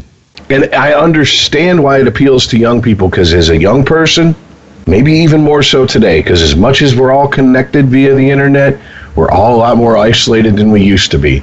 We don't spend as much time face to face with people as we used to. We get our little group of weirdos that we could, you know, we all know each other's piccadillies and all that shit, and or and and and, and, and just fucking put up with them, and then we just stay away from everybody else. Kids growing up don't have neighborhood kids roaming the fucking streets looking for you know a, a 15th 16th kid so they can get a, a good game of baseball going anymore those days are gone and so they want to belong to something i understand the appeal of it that's why i fucking went so hard into the into the the mentality of the marine corps because it wasn't just the Navy, the Air Force, the Army, which was, or the you know, Coast Guard. This is something you join up and do for a few years. No, this is something you belong to. I bought Yep. into the bullshit. I bought into the you may die because that's what Marines do. Or that's what we're here to do. But the Corps lives forever, so you'll live forever. I bought into the bullshit. I know what it's like. But ultimately, you got to pull your head out your ass and realize you're being played. Yeah. It's the same uh, same mentality they use with religion. Your life doesn't matter; it's the bigger picture, and belonging and a sense of purpose. You know, there's a lot of reasons the military mentality. A lot of guys, a lot of people that go into the military go into combat.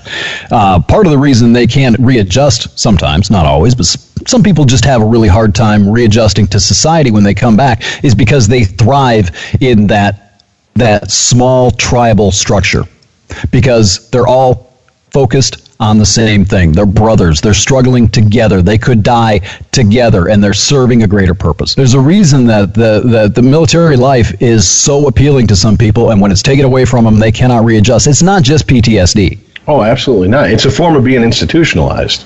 Right. It's no Well, it- different. it Than, it's no. It's no different than someone who spent a lot of time in prison and gets out and they can't. They can't function in in the in the everyday world. But I think there's there's a positive aspect to it though as well. You know, I, I talk a lot about tribalism, and I have for five years now, right?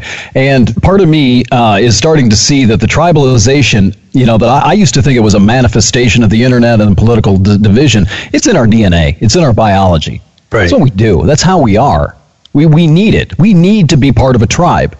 We need to be part of a group. But the problem is, is that when people break themselves off into groups, if it's not one large group with a common bond, they break them smell, themselves off into smaller groups and look for people to go beat beat over the head with sticks. And that's that's what the identity politics game is doing here. We've taken the, the American tribe and the American identity, shattered it over some rocks, and replaced it with personal identity. With a inside of a country with 370 million people, or however many there is, with how many different races, and now we've broken it down into gender. What's going to happen?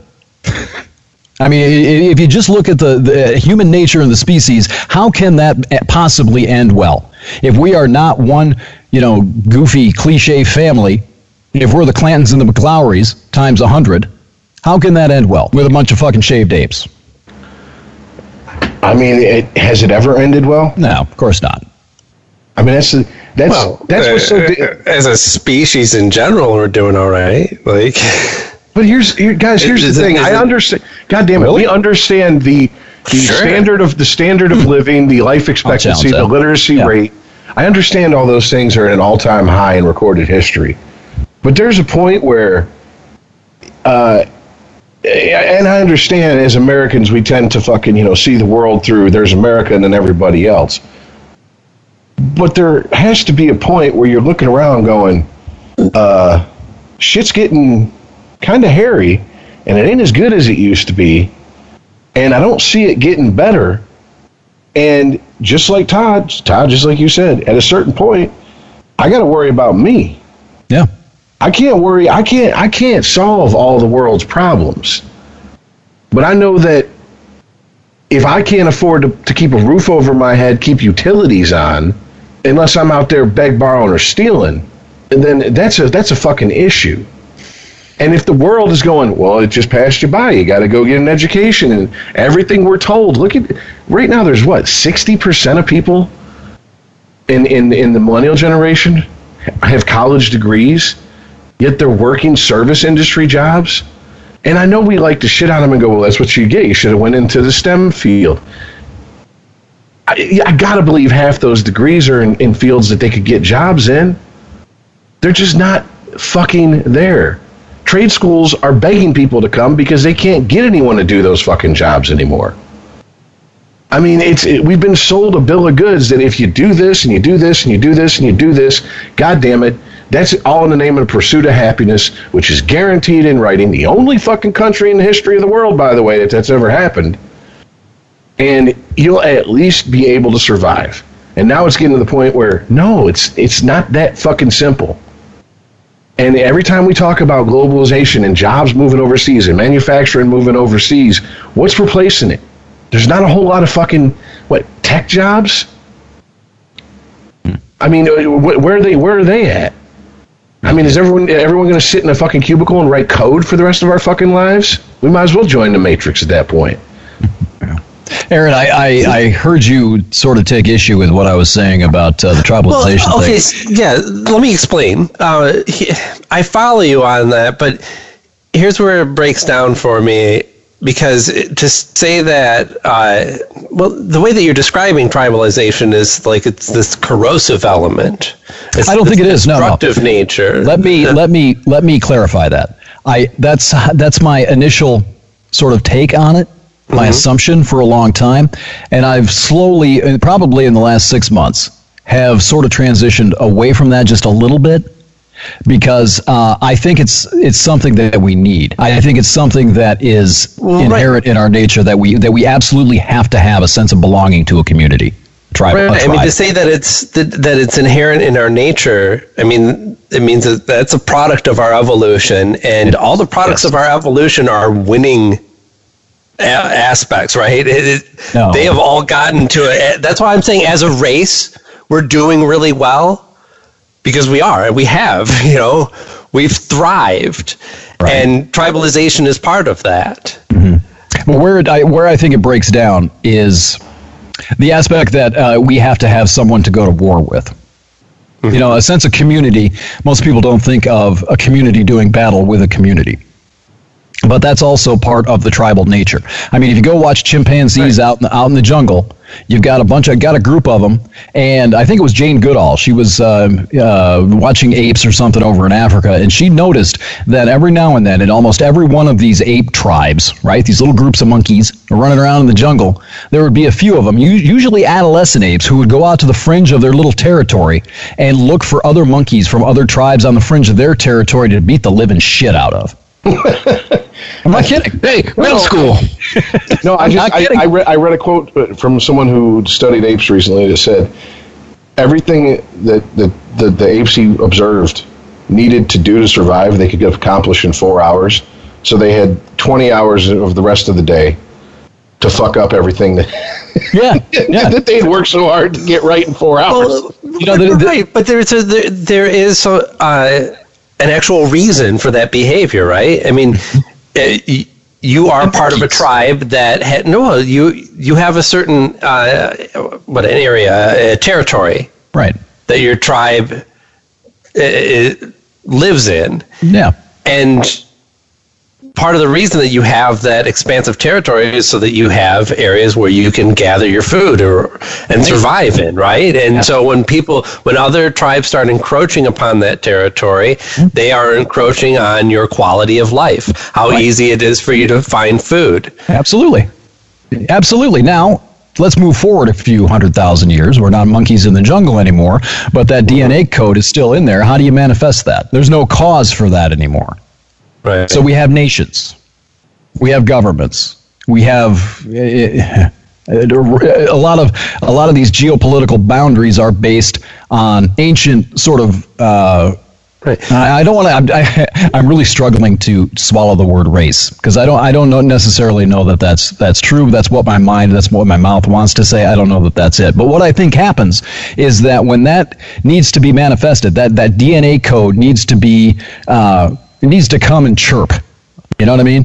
It needs to needs to be heard. You have things like It has to concentration at camps. least be acknowledged. You have you have purges, you have cleansing, where the inner tribe, the inner Auslander needs to be purged and thrown away. It needs to be thrown in, in ovens, or needs to be sent back home, or whatever. That's how you get genocide. Well, it's also how you get democracies.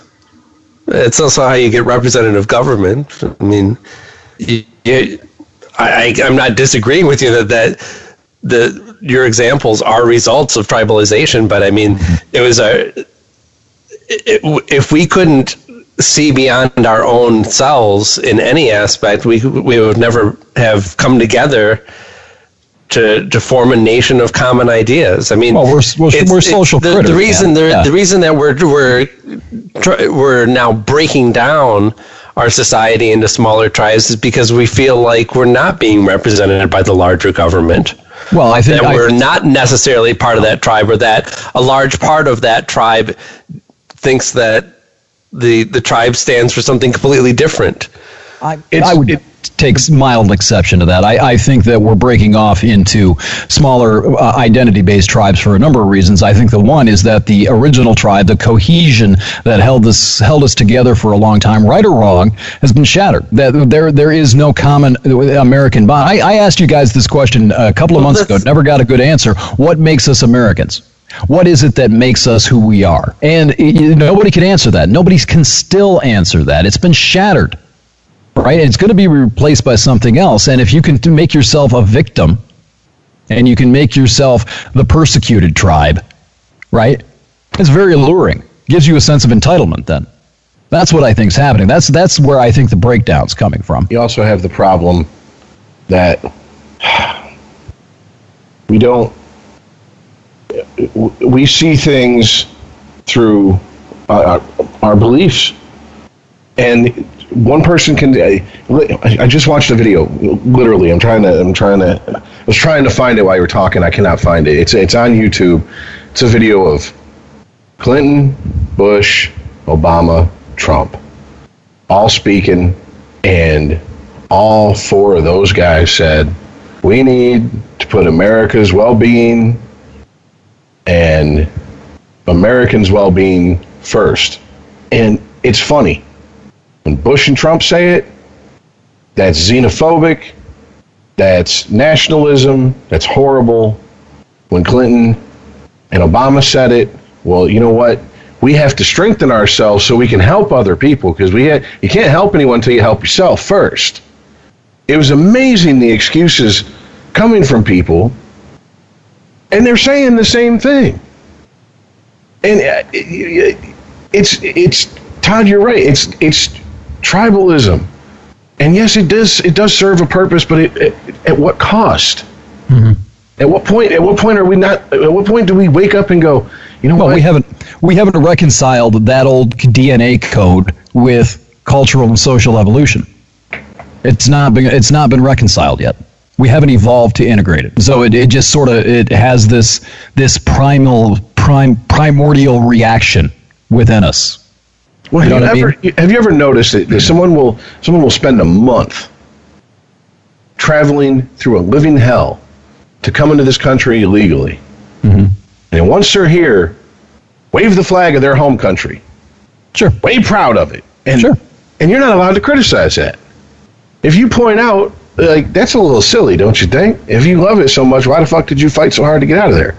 Yet, wave an American flag, not ironically, and not after Twin Towers fell, and see what you get called. Don't do that shit in Honduras. I can tell you that. You don't go waving a fly, an American flag down there. If you, not- if you put the you put the shoe on the other foot, you Well, don't do I- that. I wasn't even going to go that far. You don't even have you don't even have to leave fucking Wayne County to be called a fucking racist and Right. and and everything else because why you why are you flying an American flag? Well, go to America Hillsdale. was, America was never great.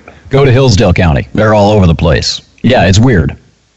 I mean, and, I, I, I, once again, I, I, you know, I, we kind of we kind of touched on this last week. On a primal level, I understand it. The, the the the you know, I'm proud of something that the country I was born in has done. To me, if I didn't have anything to do with it, what am I proud of? I'm proud of what I accomplish, not other people's accomplishments. Now, I can admire other people's accomplishments. I can go, I can look at putting a man on the moon and go, Jesus Christ, the fucking sheer will it took to, to accomplish that mm-hmm. is admirable. Right. But for me to strut around like I was, you know, somehow like in the command module, to me, it's like sit down, asshole. What are you doing? Well, and, that, and that's that's a manifest. I think it's a really good example of manifestation. What I was talking about. There is no national unity, no national identity. I mean, if I had a a family member like an uncle, right, who was the first person to be on the moon, right, one small step for man, shit. That was my uncle. I'd be damn proud of it. But we don't see our our our countrymen as family. We don't see them as part of a common collective unit anymore. And that's the problem. It's not cool and it's not acceptable to, to have national pride in your people because we don't have people anymore. And I, you know, you can say what you want. I understand where you're coming from. You know, the, Bill Hicks did a great bit on that. We're all familiar with it. You know, I get it. I don't, I don't uh, totally disagree with it, but I, I, I used to firmly come from this the same angle as you, and I've changed that a little bit because I think you need it on some level, or you're going to again, and especially in a country of 370 million people that is as diverse as this one is. If you don't have that common sense of national familyhood, eventually you're going to you're going to fracture and splinter yourself off into little factions, and like the monkeys on the fringes of their territory, you're going to start beating each other over the head with sticks seeking whatever- power and seeking resources, right. whatever. Whatever happened to we're all in this together? The problem with national pride, in, in my eyes, is that it's a, it's looked at as all or nothing thing. Like you, you either take everything that this country has done and be proud of all of it, even its mistakes, or or you don't love this country at all. Well, it's very That- similar to religion in that respect. right.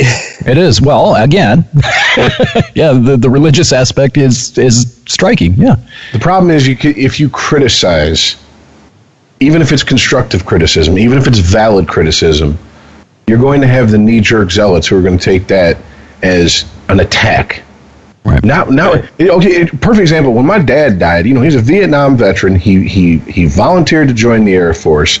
They promised him the moon, delivered dick on it, completely fucked him when he was in there. I mean, one of one of these days, I, Todd, you would understand half the shit that he that that because you were in the military. His DD two fourteen was so fucking. That was the best piece of creative writing that ever come out of the United States Air Force. There's a bunch of horse shit. He wasn't. He wasn't. He wasn't in half the places they said he was. Right. All right. And when he got out, they promised him the world. And oh, you're going to get help, and you're going to get this, and you're going to get this, and he never got a goddamn fucking thin red dime from them. And when he died, I went to my family and I said, I don't give a fuck about politics. This isn't because I'm proud of his service, because I didn't serve it, he did. This is because that motherfucking, this country owes it to him. He died penniless and poor. They're going to fucking bury him in a military fucking cemetery, and they're going to pay for it. And my uncle looked at me and he goes, You know what? The kid's right. We're sitting here racking our brains. How are we going to pay for this? This is the least that they can fucking do. And they made enough noise and they rattled enough fucking chains. And guess what? Johnson City, Tennessee, he's buried in a military grave with a military headstone. And the United States government picked up the tab. Interesting. My dad's a Vietnam War vet, and I recall General Motors pretty much funding everything throughout my childhood. And Well, uh, that's another conversation. and he, well, and, and he, he, paid for his own plot as well. It's uh, interesting. Yeah. You know, to, to, to answer your question, Aaron, you asked a very good one. Uh, yeah, you, I I think you made a, a really good point anyway about the all or nothing nature of national pride. And it's the distinction between, and it's, it's funny if you ask the right people the difference between, the distinction, the distinction between nationalism and patriotism. And they'll look at you most of the time like, huh? Oh, well, they're the same thing, ain't they? No, no, no, no, no, no, no. No, they're not the same fucking thing. Nationalism is what you're talking about, where the country can do no wrong. It's always right. It's the greatest. It needs to, you know, dominate and take over and, and just run, run, run roughshod over anything that gets in its way. Right? That's nationalism. That's the America love it or leave it crap. Right? Whereas patriotism is the difference. You can love your country. You can be proud of it. I'm proud of a lot of things the country's done, and I'm really proud of the foundational values upon which it was set. I can't help it. I mean, I don't see anything wrong with that. I don't care that it was founded by slave owners who were hypocrites because of the time they were born. Fine, whatever. We can try to fix that. The foundation of, you know, free speech, rule of law, all that shit, freedom, democracy, I'm very proud of that. But it doesn't mean that I can't have and find criticism with my lay.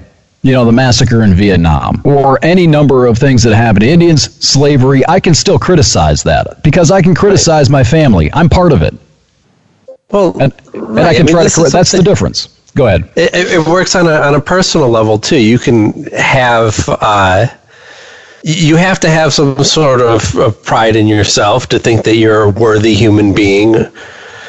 But that doesn't mean that you do so with blinders on, because if you're not critical of yourself, you're never going to improve. And it works the same way with your country. Yeah. What If is that called? accept- right. You Like- could. It's called self awareness, right? Right. being self of aware. spread Being, thin these days. yeah, exactly. Sorry, I didn't mean to interrupt you. no, no, you're absolutely right. Well, there's there's an old saying that that you know I used to hear quite a bit in the late '80s and early '90s from a certain group of people in this country, and it's become it's become a, a, the punchline of a joke, only because of who said it for so long. But it's you know, love my country, fear my government. Right. You know, and to get get away from the I, I, it was you know it was the the Michigan militia types who used to say it all the time.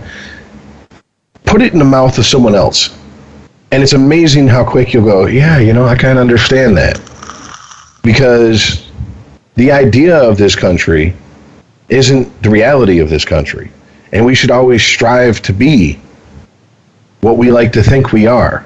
The problem see, is too many too many people fucking go. Well, I got mine. I ain't worried about you. It's not my problem. Let me press you on that, just to get just to get you to clarify a little bit. What's the idea of the country specifically? That we all have the same rights. There is no unwritten rules. There's no oh, if you are rich and you go in front of a judge and can afford a, a lawyer who eats with the judge a couple times a month, you're going to get off. There's none of that bullshit. Mm-hmm. We all know that's not the reality of this country. Right. Money talks, bullshit walks. Mm-hmm. Go into a court poor, facing a criminal charge, and go into a court with a family, just your upper average middle class family, and you're going to get two completely different results. On top of that, look at, I mean, it, it, take away the criminal part of it, just look at the civil part of it. I mean, something like we all remember this the, the lady who spilled coffee on herself. That was that was a big joke, wasn't it? Ha ha ha ha! Old lady spilled coffee on herself and burned herself and sued McDonald's. Did you ever see the pictures of the skin grafts that woman had to get? That coffee was 195 degrees when they handed it to her. Mm-hmm. All right, it was unservable by their own standards, and it, it, we we we belittle it. We belittle shit like that. Things things that we should go no you know what? You fucked up. We're held to personal responsibility and to take responsibility for what we do. You got to take responsibility for what you what you did whether it be a person or a corporation or the government. Right. Right. And that was, for me, I mean, I agree with you on the idea that this was, uh, our government was based around uh, personal freedoms, but that was all in, in the respect of, I mean, like this. Let me gather my thoughts here for a second. I'm, I'm going in circles in my own brain, but all right. So this government was formed with the idea, knowing from history that there's always going to be groups of people that coalesce power and money and use that to oppress others, right? And that these were these all came as byproducts of rigid governments. That you, the system was set up, and they said, "Okay, we know exactly how this game is played," and they played it until they achieved the power and, and success that they wanted. And a lot of that was on the backs of other of the individuals of those countries, right? And they understood that in order to break that cycle and actually give the individual fighting chance in a system, you have to have a flexible document that can change with the society. So, I mean, I'm not going to get off on a, a jag on these so called constitutional purists again, but it's the most ridiculous way to look at the document that was clearly laid out to say, like, we don't know what's going to happen in the future, but we know what's happened in the past. Well, you have And to this, do is and this is designed to course correct when when needed. Well, this is, you don't even have to, it's not a theory. it's not reading between the lines of philosophy. I mean, it's on, it's, I love to say this because it's awesome. It's literally written in stone in the Jefferson Memorial.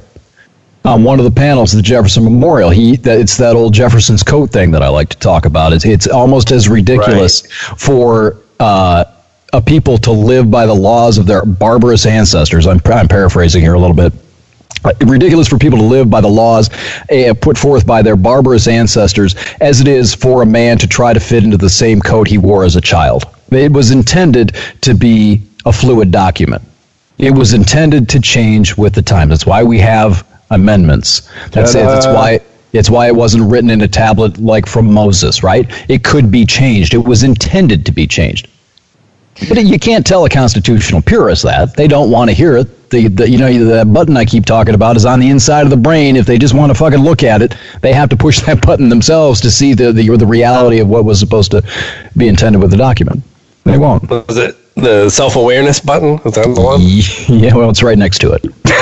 okay. Well, you If know, you're not careful, you might push them both. you know, you know, you know, Todd, you've you've brought up something a few times over the last couple months. Um, I think you brought it up in a post on Facebook just in the last week about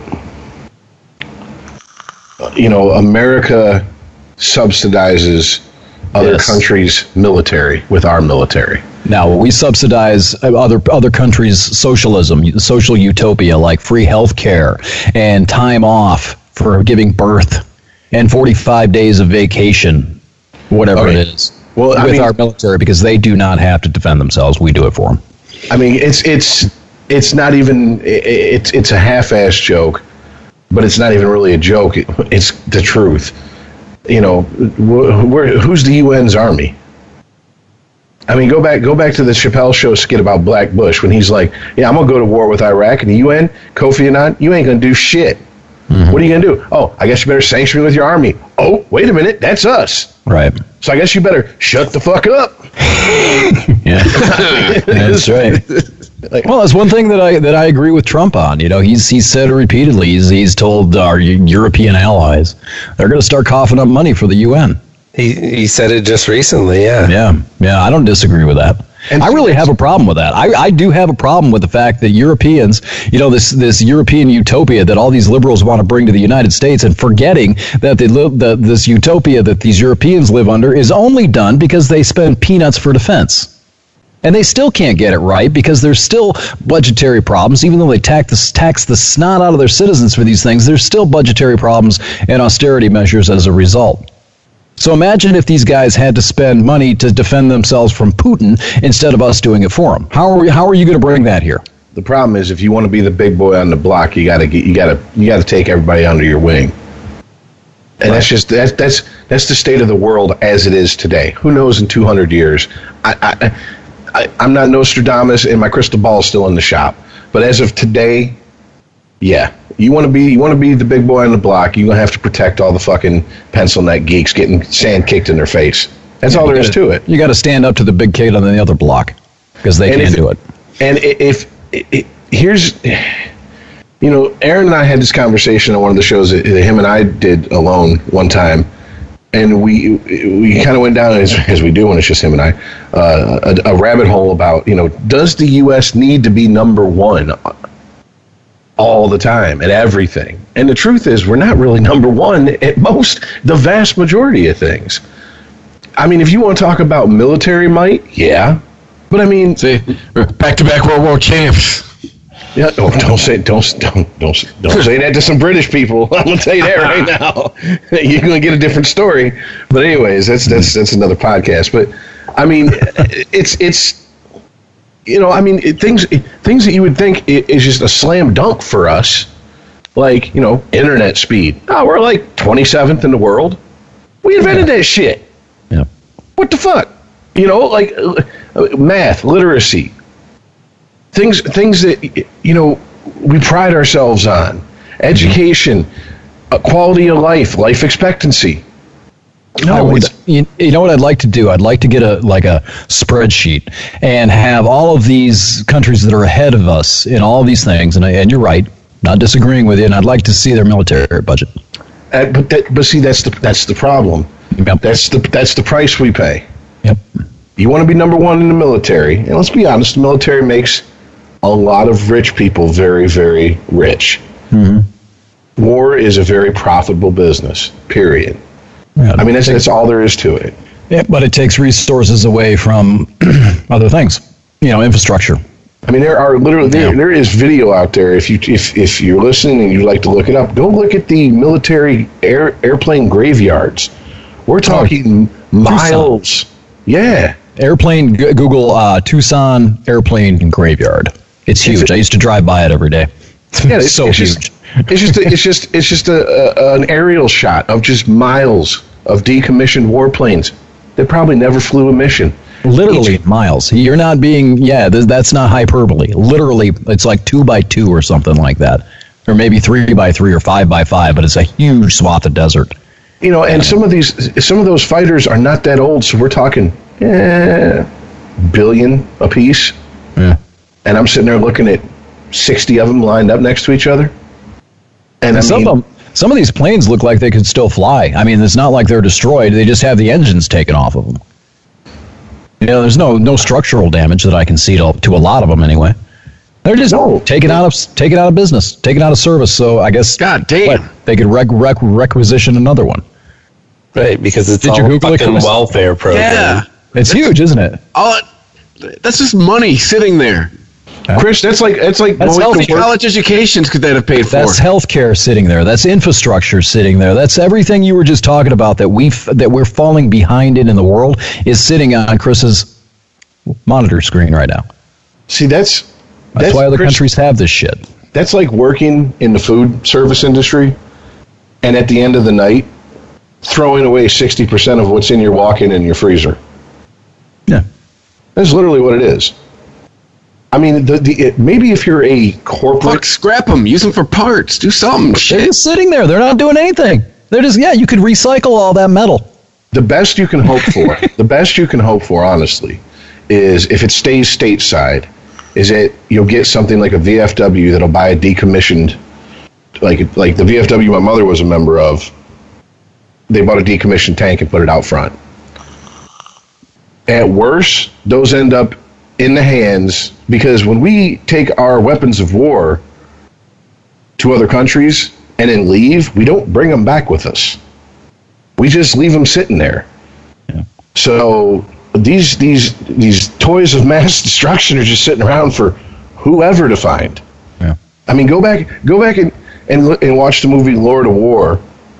Yeah, it's a Hollywood movie. There's a bunch of fucking Hollywood bullshit in it, but a lot of that when the fall when the fall of the Soviet Union happened, that was Christmas Day to every arms fucking dealer Oh, oh Nick Cage was a badass in that movie.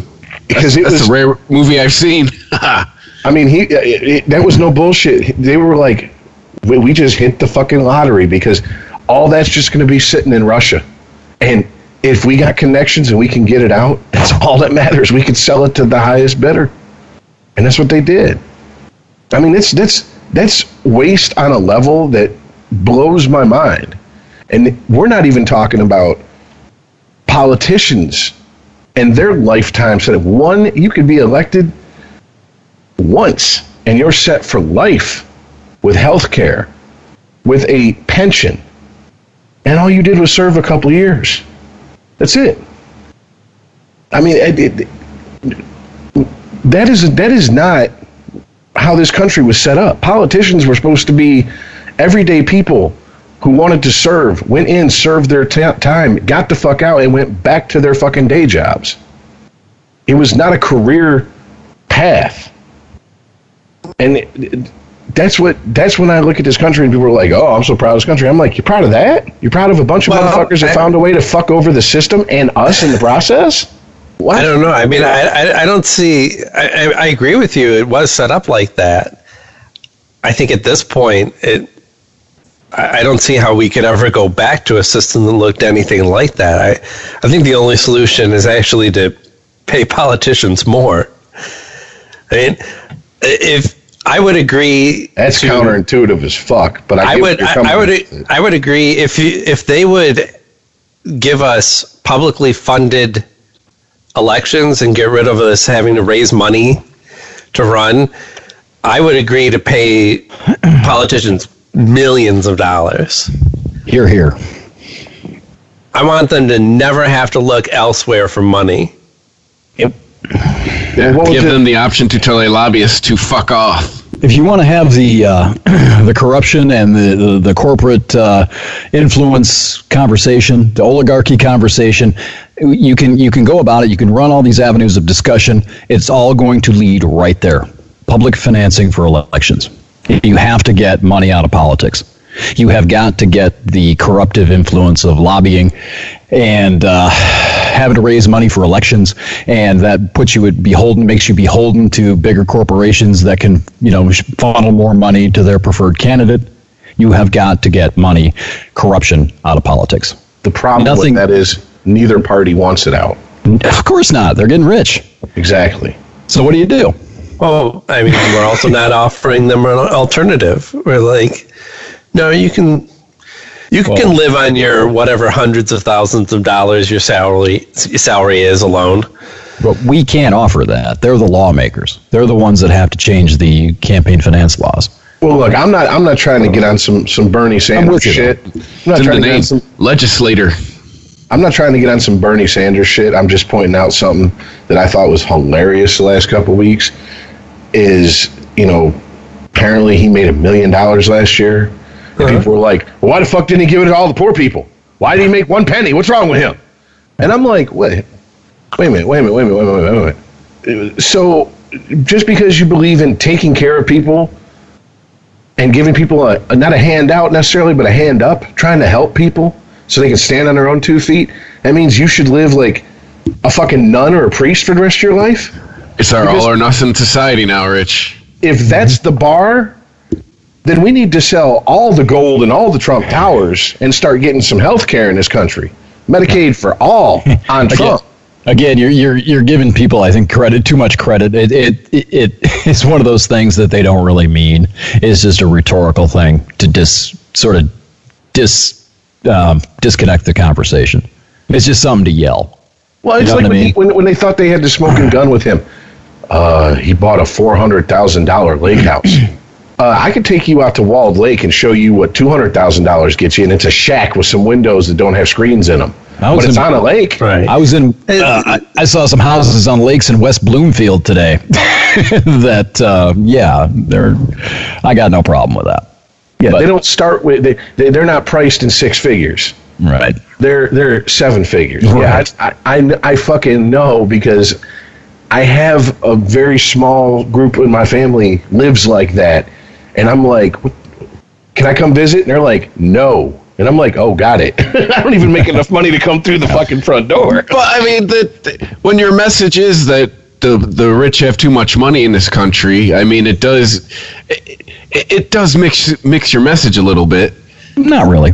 I'm Four not hundred thousand begrudging dollars success. making a I'm million dollars is not. I, that's not who he's talking about. He's talking about Bill Gates, and he's talking about. well, he, Trump would like you to think he's talking about him. I don't think he really is. I But understand that, but to the Trump voter, a four hundred thousand dollar lake house might as well be fucking something Bill Gates lives in. that's Well, not then- wrong. If you live in a trailer park, you're right. Well, then, you know, this is something that I've been wanting to bring up, and I, fuck it, I'll throw this out there. Get your guys' thoughts on it. If that's the case, why the fuck do? Why, don't we just all stop trying to fight and, and, and drop this this bullshit facade of the like we we root for the mom and pop stores and just fucking give in and just just bow down and and and fucking work for one of the four or five major corporations that own that own everything or eventually will and just fucking be you know find happiness in slavery Uh, i mean because what's the Wow. point of fighting because there's unless you want to live so far outside of the mainstream of the norm there's really no way to, to avoid it I'll take exception with the slavery comment because working for Walmart, you're not a slave. You can quit. You're not being compelled and whipped to go stock kitty litter on the shelves at Walmart. you're absolutely right you have the freedom to quit and that leads to the, the second greatest unwritten freedom in america the freedom to starve Right. yeah I'll no i'm, I'm, that. I'm, I'm, I'm Just- absolutely i'm absolutely with you Just like- asking for pre- precision in language. That's all. just just just like we don't have a draft, we have a poverty draft. Yeah. We promise poor kids money for college, signing bonuses. If you re up, if you sign for six years, we guarantee your MOS, guarantee your duty station. You come out of boot camp, you're a lance corporal, and oh well, you you stubbed your toe, or you know, your senior DI didn't like the way you looked at him, so we we deaded that contract. So now you're fucking wherever we tell you to go, mm. and you're just a buck private. You ain't even a PFC. I mean, so it, that's it, it- yeah, I understand it's splitting hairs, but I mean, if that's the case, then okay, then fuck it. If you want to rule the world, then I don't know. You got to be benevolent and you got to be magnanimous at some point. Take care of your fucking peasants because that's what you prop up your fucking your houses on, on the, Well, on, yeah. on the on the labor on the backs of these people. You ain't you, you ain't stocking no shelf. Ain't no one with the last name Walmart stocking a fucking shelf. Bob Walmart. Wouldn't it be great if he did? You know, like the CEO went in there and work 30 hours and mop the floor, clean the toilet in the back break room. Good luck. yeah, Yeah, you, yeah. you, you hit the you, you hit the nail on the head. I'm going to reiterate this, Aaron, because that is a a I, I've thought about thought this through over the over the last ten years, and I always come to that point. Exactly what you said. That yeah, pay for the elections, and if you have to pay these politicians five million dollars a year to keep them happy and keep them clean, do it. Because that is a small price to pay. It's a drop in the bucket. How much how much money was spent on the fucking election? Right. last uh, the last cycle. How much is going to be spent on the midterms this year? It's a drop in the bucket. Pay them, keep them clean. And you know what? If they still go dirty, you put those motherfuckers in prison for for years. Right. And and some may make the argument, well, you know, that was just corporations giving a lot of that money. well, whatever. It doesn't matter. that, like if uh, so, uh, the the reason that your Viagra pills are so expensive is because a big part of that money goes right back into uh, uh, lobbyists who are funneling that money to politicians to keep the legislation in place to keep the p- price of the pills high. It's a cyclical thing. It is. So I mean, it- yeah, it, it's coming out of your pocket one way or another. Whether It's you're paying more for goods, It's Yeah. amazing how many young people I've worked with over the years who get out of high school, go to college, or just through pure fuckery, just find out about lobbyists and how that whole world works. And they come to me and they go, that, that's how shit gets done? And I'm like, yeah, how shit That's- gets done. That's who's writing the fucking laws. yeah, exactly. Literally. Yeah, that's who makes shit I Tried to tell done. you when you Yeah. were 17, but you outside you it's paid it. America. You know, I, what do you want me to fucking say? And they're like, why is that allowed? I don't know. Where's why that is answer? allowed? I asked that question 30 years ago myself, and nobody's answered it yet. Exactly. I mean, actually, no, they they Ignorance and did. complacency, I guess. No, no, no. They did answer that question. It goes back to that. You know, you remember we were having the conversation about how the First Amendment's been weaponized, where campaign di- donations, money equals speech. Right. That's how people get away with it. Money equals speech. the Corporations system's are people, so they have the freedom to spend their money, and i.e., their free speech, however they see fit, as long as it's not directly hurting somebody else. Right. Doesn't address the fundamental corrupting issue of money in politics. It just says that they're allowed to corrupt however they see fit because free speech. It's really what it boils down to. Well, I mean, you have Well, they're allowed to hide behind things like PACs. I mean, that's we're getting Right. into how the the system's set up. Yeah, well, that's just a way to.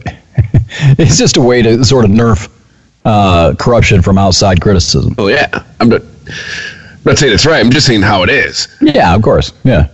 well, it's it's no different than when the police, when there's a when there's a shooting, and video body cam footage or video leaks out of it, and it looks suspicious, and the first thing you hear on the news is they've been put on administrative leave or you know uh, restricted duty, and the police department and the prosecutor are looking into it. Oh, oh, so his employer and the people that depend on him to get convictions are going to look into it. Yep.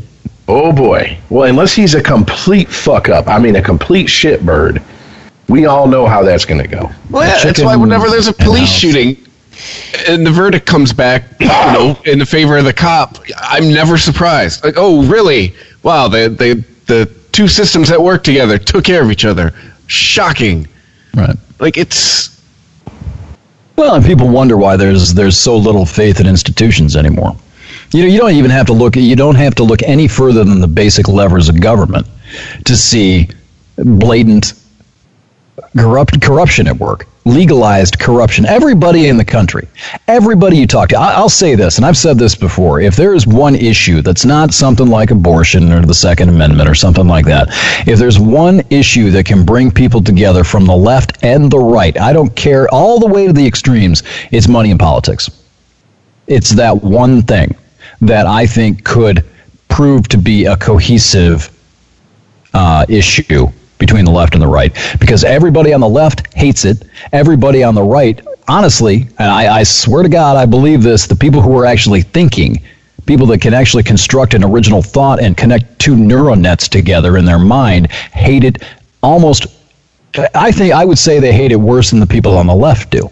And that's the one issue where Occupy failed miserably because Move On came in and, and basically co opted the movement and turned it into a, a liberal mouthpiece. But Occupy had it right for about two weeks.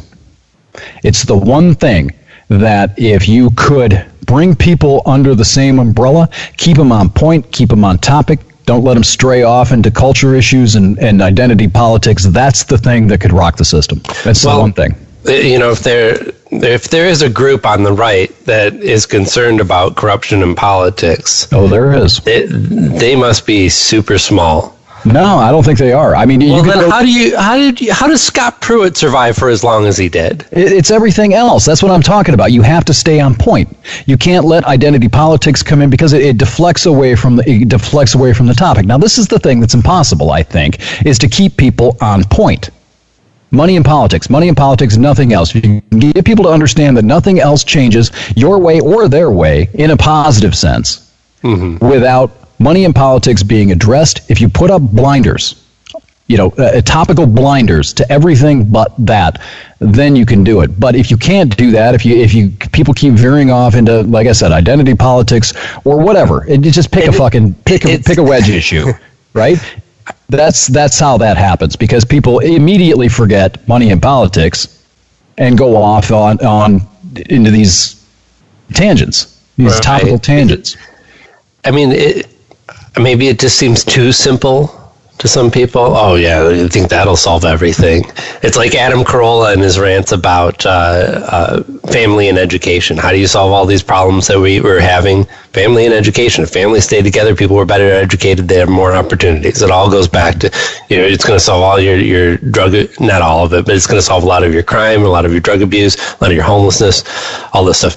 Uh, it- you know it's the same way with with money and politics but uh, I don't. People just don't see the, the connection. I, I don't understand why. I think they no, I think they do, but they, I, I think they get knocked off track too easily. I think they get. I think they get. It's like But, squirrel. but it's like, know? how could it go any other way? When you just say it like that, like money and politics, it seems like a recipe for disaster, right?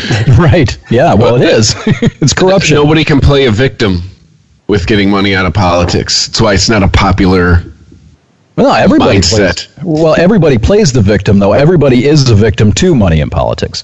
You see, that's what I don't understand. I don't understand how this isn't a, a more uniting and bigger issue across party lines because that is the one thing that I will say does victimize us that we can't control. We didn't set this up. It's not something we put in place. We don't want corporations determining our legislation. I don't know of anybody that does outside of, uh, well, I don't know any billionaires, so I don't know that I know anybody that wants that. Right? So that's the one area where I will concede the fact that we are being victimized by the overlords. Very few other areas I'm gonna I'm gonna I'm gonna acquiesce to that, but that one I will. But I don't understand is how people cannot see that everything that they want in a positive change sense begins there. because they may end up agreeing with people who have Well, other thoughts that they disagree with. Tribalism.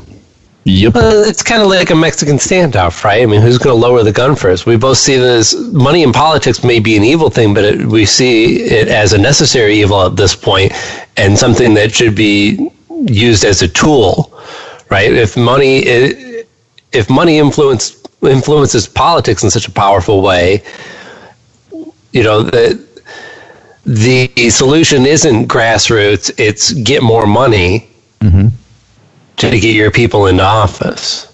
Right.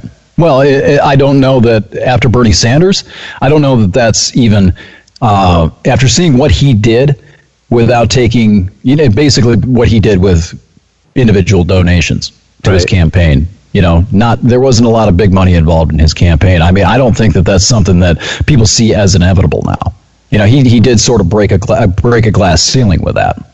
You know, you brought, brought Bernie up earlier, and the Democrats are awfully presumptuous that he's not going to go tell them to fuck off after how he got railroaded two years ago. Ah. Well, he's he's he's back to his independent. He's not a Democrat anymore. I think he is an independent again. I don't. I think he he uh, maybe I made that mistake. I but I think think he he held he his learned his Democrat designation. Nah, he just held a des- Stove's hot? Democrat designation for the election because he had to be one of the two parties. But Well, yeah, he ran as a Democrat, Right, But I think he stayed independent. I mean, however that works, whoever you register with, whatever that fucking means. You know, I think go I ahead. think- you talk about you know money out of politics. Aaron, you brought up uh, what what uh, Adam Carolla says. Um, what was it? family, and family, and education. family and education. Yeah, I think the the one chunk of fool's gold that's used on us more than that than those things is hope. If you give people if you give people some form of hope, that'll keep them from doing a lot of fucking shady shit to keep make sure they got a roof over their head. Well, you you, you can't. You, they have to. People have to. We talked about that last week or the week before. You have to. People have to have that. Yeah, but I mean, if you think about Is it, like, eh, when when when when 2008, when Obama was talking about hope and change and shit, Yeah. this is this is now maybe maybe this is just me. I never once thought, wow, this black man's up there talking about hope and change for everybody but me because I'm white. Never once thought that. Well, I never thought that. No. All right. And when Trump gets up there and he's talking about, you know, hope and and and you know bringing manufacturing jobs back and and and you know, hey, everybody's gonna have to pay their these other countries. They're not gonna get over on us anymore the way they've been doing. They got to do all this. I never looked at what he was saying as wow, that's that's a white man talking to other white people. I didn't either. But that's the way. But you see what I'm saying? Like th- that's the way it. It just as quick as hope is introduced. That's the way the other side dashes it. Is Well, they go, no, it's, it's- not. it's- no, no, it's not for you though. So what are you excited about? No, that's just God. It's it's just that it's that intellectual dishonesty in seeing in seeing what you're looking at. You choose to see what you want to see, and you choose to interpret it and spin it however you want. If you hate someone enough, you can twist anything they say. I could say the sky is blue, and you can twist that around and make me seem like an asshole. If you hate me enough, right. You know, Obama's version of hope was, I, I feel at its core, it was faith in the system, right? It was, mm-hmm. it, it was the idea that we could make the make the government be a reflection of our own values as liberals, is what he was saying. reform rather than revolution or tearing something down to rebuild something else. It was going through the system and reestablishing faith in the institutions and useful institutions to make positive change. Yeah. That's what I got out of it. I mean, he, you know, uh, I, I look back, I, I do a lot of writing, like the stream of consciousness shit, and I was doing a lot of it in 2008 before I took off. That was the year I started traveling. And I look back to uh, something I wrote. I, I read this not too long ago because it's been 10 years now. and I, I forgot how inspired I was by him right around February of that year. I mean, his rhetoric and the way he spoke, the way he his his oratory skills were something to behold. I don't know if people remember that. I don't know if people can go back and sort of transport through time back to that campaign in the election year. Mm-hmm. But he was a breath of fresh fucking air. Oh, dude, I had friends who, before and since, have never given a fuck about politics, who literally were carrying clipboards, door knocking in their neighborhoods. Hey, guys, who are you, who you voting for? Let me tell you why I think you should vote for Obama. I mean, it, like stumping for the man. Yeah. And, and I was like, these are the most These are fuckers who are so. These are people who are so lazy. Not only will they not spend thirty minutes looking for a job, they they won't even spend twenty minutes looking for a bag. They make one call, and if their dealer don't have it, they're like, eh, "Fuck it, I don't get high today." That's lazy. I mean, it is, it is, it is lazy to Yeah. like the tenth Wow. degree. you know what I'm talking about, Chris? and they're out there literally walking around neighborhoods like some fucking Jehovah's Witnesses, knocking on doors. And I was like, wow, man. Now I now I wasn't. I'm still that, that much of a cynic. But I mean, I remember come like 2010, 2011, going, "What what the fuck was I so enamored with him about? Is shit really that different? Everything Well, we was- still do. We still do our dirt behind closed doors, and then Yeah, pat was- ourselves in the back in in, in public. Again, it's the power of hope. It's the power of speech. It's the power to inspire imagination in people. You know, no, his his actions didn't didn't match the rhetoric, and I the same thing happened to me. I started calling him Hair Hopi change after a little while because I got so frustrated with, you know, the lack of manifestation of what he promised. Didn't the Wells gap get the biggest under him, under Yeah. the, more than any president? I don't know. I mean, there's a lot of things uh, that, that were happening. He he had to battle Republicans the whole way, and I think a lot of his ideas were, at least the rhetoric, were way over the top anyway. But yeah, it wore off on me too, probably right around the same time as it did you, Rich. But that really speaks to the power of positivity, though. It speaks to the power of giving people hope. They have to have it. You can't just you can't be a nihilist and lead. You can't do it. People will not follow you. If they do, they're just going to start tearing shit up. If you want people to be constructive, be productive, to be motivated in a positive way, people must. And write this in stone, get a fucking tattoo. You've got to give people hope in something. make I mean, America I- great again. I just I I, I That's literally exactly right, Chris. I That's literally exactly sit. I Wait, literally I, sit what, did, what did you say, Chris? I think you got buried. I said, make America great again. Oh yeah, yeah, yep. Well, I, I literally sat when the you know Affordable Care Act and all the the the compromise that he did with it when it turned into you know well if you're an employer and you have less than 50 employees you don't have to cover your employees. I was like, okay, well now you're going to see a bunch of creative fucking shifting around in LLCs. And probably a bunch of new LLCs start up because you're going to have one A lot owner. of people going to part time. yeah, exactly. And then it was, well, if you if you don't work full time, you don't even if you have over fifty employees, well, then you're going to see people get their hours cut. Uh, yeah, that's.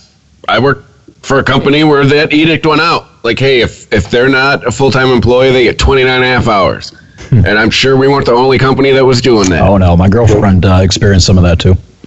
And I mean, the minute I saw all that shit, I was, I mean, even before it came and eh, to pass, I was like, this is bullshit. Yeah. and that's when it, that's when the, the, the, the veneer wore off and i was taking a good hard look at the man and that's when i started really digging and was like wait a minute he's just as much of a fucking war You know- criminal as the rest of these fuckers are You know, you know what just dawned on me. Here's your change. when you guys were talking about that. I think that was the first chink. No, that was not a racial slur. Uh, chink in the armor, though, from my anti Tea Party progressive sort of um, uh, zeal. I guess is the word. When I realized that when he was talking about health care all the time, giving people health care and health care reform, the only thing he was talking about from the beginning, and it didn't take me long to catch on to this, he wasn't talking about health care reform. He was talking about insurance reform. There's a huge difference between reforming health care, providing health care for people, and making people buy health insurance. It was a handout to the healthcare, the, in- the insurance industry. well do you know okay romney Now, Mitt massachusetts governor correct Mittens. from Michigan, yes. yes massachusetts one of the highest rates of insured citizens in the country you know why because he has a version of obamacare that's Right. been in place for decades there you have to buy health insurance You do. or else you take a tax penalty. You do. We just moved from there. That's true. This is this is nothing new. This is giving money to the insurance companies, and then we get to suck their dick and say, "Thank you, may I have another, sir?" For the Yeah. privilege of giving them my money. Yeah, their big their big contribution, their big giveaway from the is getting rid of pre pre existing conditions guidelines, which they should have done anyway, just out of humanity's sake. Right? not covering people who have cancer. Yeah, it's just it's just it's it's the right thing to do, right? But that was their big okay. We'll concede this. Now, I well, mean, they made a big sh- they made a big show of it, but ultimately they Right. knew that under under a, a, a nationwide micros, microscope, if they wanted to keep their Q rating up yeah. and have some sort of some sort of cachet with with with anybody who has a heart, they were going to have to do that eventually, or or they would. And believe me, I still think it's coming. They're going to find a workaround. They're going to find a loophole. Insurance companies are set up like the mafia. They love the loophole. They will find it. They're like, actually, no, they're set up like the Catholic Church. Sorry, Chris. They, they love the loophole and they'll find it. Yeah, I just don't. You know, I still don't see any. I, I'm not a fan. I think that the. Uh, I was actually kind of hoping, and my girlfriend as well. She's been in this uh, healthcare merry-go-round uh, in Illinois and then Massachusetts last year, and now here. I was hoping the the Republicans succeeded in dismantling that piece of shit because it's not benefited us one iota. It's cost us a ton of money and it was better off. She was better off before. I know some people have benefited by it. That's fine. That's your experience. In our experience, I hoped it went away because it would clear the decks for something hopefully better, something that's an actual single payer system. Which I just where- remember that's where most people want it to go. I just remember watching my friends, people like Aaron, like having to, I'm like, wait, so you didn't have insurance, but now you have to pay a penalty because you didn't have insurance? Yeah, And I'm just thinking, well, that's a bunch of bullshit. yeah. Yeah, it's just it's how many how many new uh, insurance subscribers? I don't know what, the, what what what else you'd call it, but how many new customers did the insurance companies total in total? I mean, all these people are insured now, right? The number oh look at all these numbers, all these people who are covered and insured. Well, those are all new customers for somebody. Somebody's making money off of every single one of the. they- It's such Bunch a of new huge deductibles. giveaway, man. It's a giveaway to the insurance industry, and it didn't help anything. Oh, you just mandated another bill for everybody every month. One of the one of the uh, it's a tax to live in this country. It's a tax to excuse me. It's a tax to exist in this country. Period is what it is. Healthcare didn't improve, No, right? I could understand. I, I'd acquis- I again, I would submit to this, and I would become a submissive little servant if healthcare suddenly improved drastically because of this. It didn't do a goddamn thing to healthcare. Nothing about healthcare was reformed by Obamacare. It was all insurance reform. Well, then you have Yeah. then you then you have like you know like our wonderful governor here in Michigan, who we're one of the states that expanded Medicaid. So we got a bunch of money from the federal government to expand Medicaid, and his parting gift to the Republicans is to go, well, guess what? If you're on Medicaid by 2020, you got to work 29 hours a week, Right. or else you don't get your Medicaid. Yeah, here's the pitch of it Able-bodied. Able-bodied. if you okay, able-bodied, which Hell's we all know. Well, hold a on, big difference. but if you if you work 29 hours a week, even minimum wage, you make too much money to get Medicaid. Right. I think isn't there a stipulation that it has to be it could be community service, volunteering in some community activity, something like that. I don't think it's just working at Walmart. Man, that okay, uh, that's one of those things. I'm sorry. I, I, when it comes to that, I'm from Missouri. Show me, Right. show me that. Show me that it's not a bunch of bullshit. I'm just asking. I'm just asking the details. no, details. I we just moved back here, so I'm I'm I, I'm not really all that familiar and up to speed yet on everything that's going on here. But I did seem to remember that if if you couldn't find work that and you were able-bodied, you could volunteer. You could do something for someone. I'm just saying. I bet you there's going to be a approved list of places to volunteer, and it's going to be based once again on the politics of whoever's in control of the state at the time when the list is made. Just like gerrymandering, just like You every other done- fucking thing. You ever done? Could you be a community Shabbos service? Goyim? Have you ever done community service, Rich? Uh, no, never court ordered. Yeah, I have. That's exactly what that is. They give you a list of places you can go. kind of. They give you guidelines. But it, I, yeah, it's we don't need to go into all that. But yeah, that's pretty much what it is. Hey, you're ordered to volunteer, and here's the Yeah. places to report to. Oh, it has to oh. be.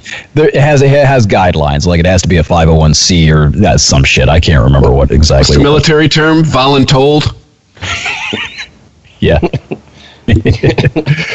Yeah, that was Navy. Never again volunteer yourself. When they ask for a volunteer, you stand silent. You don't say a fucking thing. you make them pick you out of the crowd. no, it's.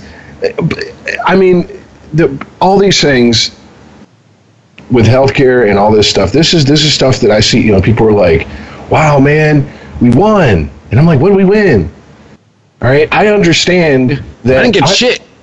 I understand that, you know, every person on Medicaid is a drain on someone else tax wise.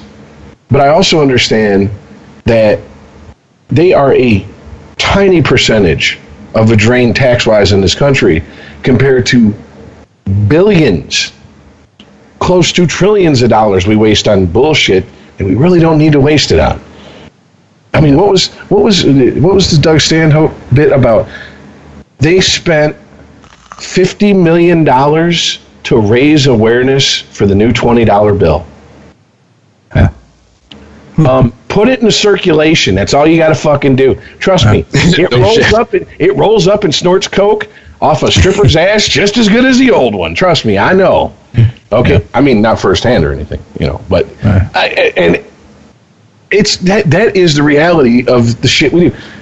Uh, remember, remember when in Michigan when they put up all the signs, the electronic signs, like back in I think it was the late '90s when they really started putting them up in the, in, in the Detroit area, and it was like, wow, we're gonna we're gonna get constant traffic updates and get off at the next exit because it's fucked up all it's all fucked up up front and and then blah blah blah, blah. and you know what it said? You know what it said for the first six months? Low fuel, fuel up. Yeah, click it or ticket. yeah. Thanks, appreciate that. Uh-huh. Is there anything more annoying than click it or ticket? You've, you've seen those commercials that come on every holiday, Fourth of July, Memorial Day, and all that. And they got the, the hero cop pulling you over. Click it or ticket. If you drink and drive, you lose, or some shit. These propaganda campaigns that There's they, a they put out fucking- every year. Beeper in my car that won't shut the fuck up till I put the seatbelt on. I'm well aware of it. My Yeah. favorite, my favorite this year was listening to an Oakland County Sheriff's deputy talk about in a, in a PSA how this Fourth of July week, not weekend, because it fell on Wednesday, they get a whole week to fleece their fucking people for you know for money. We're going to be out there looking for people driving drunk and driving with unsafe driving habits, such as texting, talking on the phone, not wearing your seatbelt. Excuse me, what? What the fuck does not wearing my seatbelt have to do with how well I drive? I have no idea. You. Unsafe driving habits. Now, texting, I understand. Talking Right. on the phone, maybe. Most cars have hands free these days. You wouldn't know it. But to, I mean, to be brutally honest, what the fuck? What business is it of anybody's if I if I don't wear a seatbelt? If I don't wear a seatbelt and I hit someone who's come to a dead stop and I'm doing 40 miles per hour, it'll be the last motherfucking time I don't wear a seatbelt. Period. Yeah. End of story. Wh- At that point, the only person that I'm a burden to is the person who has to spray my brains up off a 96. Or if you're you thrown in the hospital and can't pay your bill. I Yeah, think that's a a lot of it. Didn't didn't Obamacare mean we got all we all had free health care? What's the matter? Free health care, free phone. My mistake. Obama phone. My mistake. Hmm. Anyway, yeah. So happy Fourth of July, kids. You know, I, I did I did get into something earlier this week. I, I posted on Facebook at the campground. I got I, got, I had this experience. Uh, maybe last week. It might have been the week before. I don't know if I, I mentioned it uh, to you last week. I probably did. But I, I met up with this friend of mine in Ann Arbor, probably about two weeks ago and uh, guy's in really bad health got a really bad car accident uh, probably about 15 20 years ago and can't really do a lot physically. But he's a raging he's one of those raging liberals that i had to keep out of my facebook i did mention this last week i'm going to reiterate it. Anyway he uh, one of those guys that that just preaches you know the liberal religion and how terrible everything is and how trump's destroying america and is going to destroy the world and all this. We sat down at, at this table had some lunch and only had this very tertiary political dabbling conversation, right? Didn't go very far. He just said, oh, everything's just all fucked up, blah, blah, blah. And then he started asking me, because his wife's from Honduras, uh, about moving to Honduras, and I, it was all I could do to keep from laughing at him. What the fuck? I mean, in So, my so I was gonna head, say, like, did you laugh uncontrollably? it was in my head. I'm like, dude, you can't even. How are you going to take care of yourself in fucking Honduras? Right? The most violent country, I think, per capita on earth. You think you're going to go down there because it's some sort of fucking social utopia? You think you're going to thrive down there? What are you going to do when the gangs and the banditos come knocking on the gringo's door wanting his money? You're going to when you can't call the cops. This is the thing that pissed me off because he has no concept and no clue of how good he has it here. He's locked off, and I think a lot of people. I think But even a bunch of people going to move if Trump won? This is exactly what I'm saying. This is exactly what I'm talking about because I, I think that even we fall into this sometimes that we lose sight of, since we're surrounded by it, of how good we really do have it in a lot of ways in this country than most people in the world do. He's got it in his head that Latin America is this socialist utopia, that he can go down there and he can live on the cheap and everything's going to be hunky fucking dory. Within two weeks of him getting there, he's going to be beaten and robbed because he cannot take care of himself and he cannot rely on calling the cops. I went through this in Peru with my buddy's hostel up there in the Andes. They couldn't call the police either. They had no recourse. None, right? And he has no idea because he's locked off in this echo chamber and he's so convinced that what we're living in is the apocalypse times because of Donald Trump. And I suggested to him, I'm like, dude, this is what you need to do. like, why don't you take a little trip down there? You know what his reaction was? I don't like to fly. You like to fucking fly and you want to move to Honduras? Well, isn't this where the phrase cultural relativism comes into play? I don't know what the phrase is. It's ridiculous. right? But but Todd, let me let me let me let me take your role that you like to play and Chris likes to play and Well, be have fun. devil's advocate. Please do. Have fun. Okay. Just because, yes, we have a better standard of living, we have a better law enforcement situation, we have better recourse when the door gets kicked in, as long as it's not the cops doing the kicking in of the door. Um, doesn't mean we don't have problems, and doesn't mean we should we shouldn't strive to be better than what we are. I'm not saying that. I, that I totally agree with you. And Absolutely agree with you. my problem is not with people who criticize or people who get upset that people criticize the country. It's when you go when you explain to them, look, it's like when you're in love with someone. If you're in love with someone and you've been with them for you know however long, ten years, twenty years, whatever, you know all their little dirty habits. Maybe she picks her scabs and eats them. you know, uh, leaves tampons just out for the cat to come. You know, drop at Bapping your around the kitchen. Yeah, you know, I Cat mean, kicks it under the fridge. What the hell's that smell? You know, he he has a cum. Who the hell have you been dating, Rich? he has a cum rag underneath the, the bed that smells like pennies and seawater, and it's like you know, he can get up and walk to the fucking, d- d- you know, clothes washer itself, whatever the fuck. That's the that's the point though. When you love someone, you see all of it. You see the good and the bad, Right. and you have to learn to accept certain things, and you have to learn that you can't you can't win every battle on every front. Well. you will fucking tire yourself out. I will I will counter that with I'll I'll continue your analogy and if you're in a relationship with someone and the only thing you see is the bad in that person and you dwell and obsess on that person's faults constantly day in and day out you're going to be miserable she's going to be miserable and the relationship will end. And the problem that I have with this particular instance, it's not the only one that I've seen, is that he has never been south of probably Daytona Beach, and he thinks that he's going to go down there and live the Caribbean lifestyle, free, fun, and frolic and profit, and, and and make all sorts of money and live happily ever after. When he has no idea of the conditions down there, he advocates for immigrants trying to come up here to make to to better their lives because the situation in places like Honduras is so bad and so dangerous. Yet he thinks that our country is so bad, Honduras would be an improvement. Yeah, what all inclusive fucking vacation spot is he going to live at for the rest of his life down there? Is he one of these abolish ICE idiots? What's Is he one of these abolish ICE idiots? I'm sure he is. I, I don't. I again. I didn't. I did not engage him. I haven't added him back into my friends list because I cannot deal with the political e- evangelicalism evangelion, whatever it is. I can't deal with it. I don't know. I'm sure, though, if I were to speculate that yes, he he is a doctrinist, a doctrinaire. Absolutely, I'm sure he believes in that. But point being, you know, I wrote this up uh, yesterday, yesterday morning. Uh, and I, it being the Fourth of July, that's why I put it up there. I mean, we have things to appreciate here.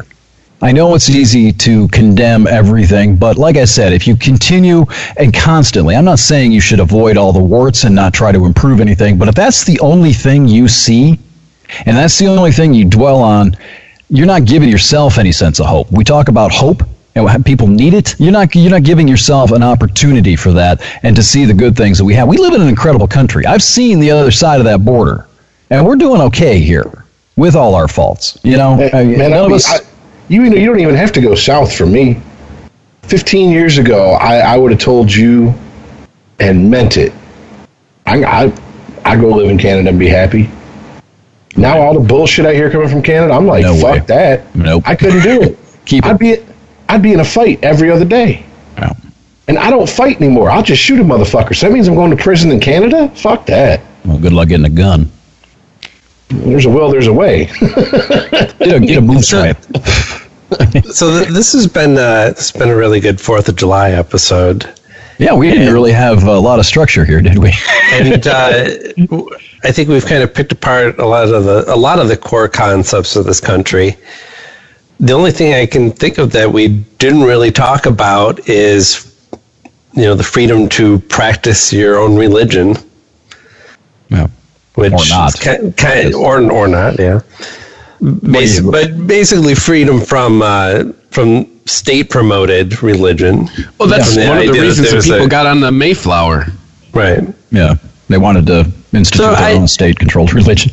I, I didn't have any specific uh, new thoughts on that. I just, you know, if we were, it seemed like the only aspect that we hadn't covered, though. I was just curious if you guys had any thoughts. Well, I'm not as I'm not nearly as paranoid as Rich is, and I used to be, of uh, encroaching right wing um, theology or um, theocracy. I suppose um, I've I've come to terms with religion in general, and I I don't care what you practice as long as you don't inflict it on anybody else and impose it on anybody else. That's fine, and I, I we are one of the few countries. I mean, I mean, you're not going to find a lot of practicing Muslims in Mexico.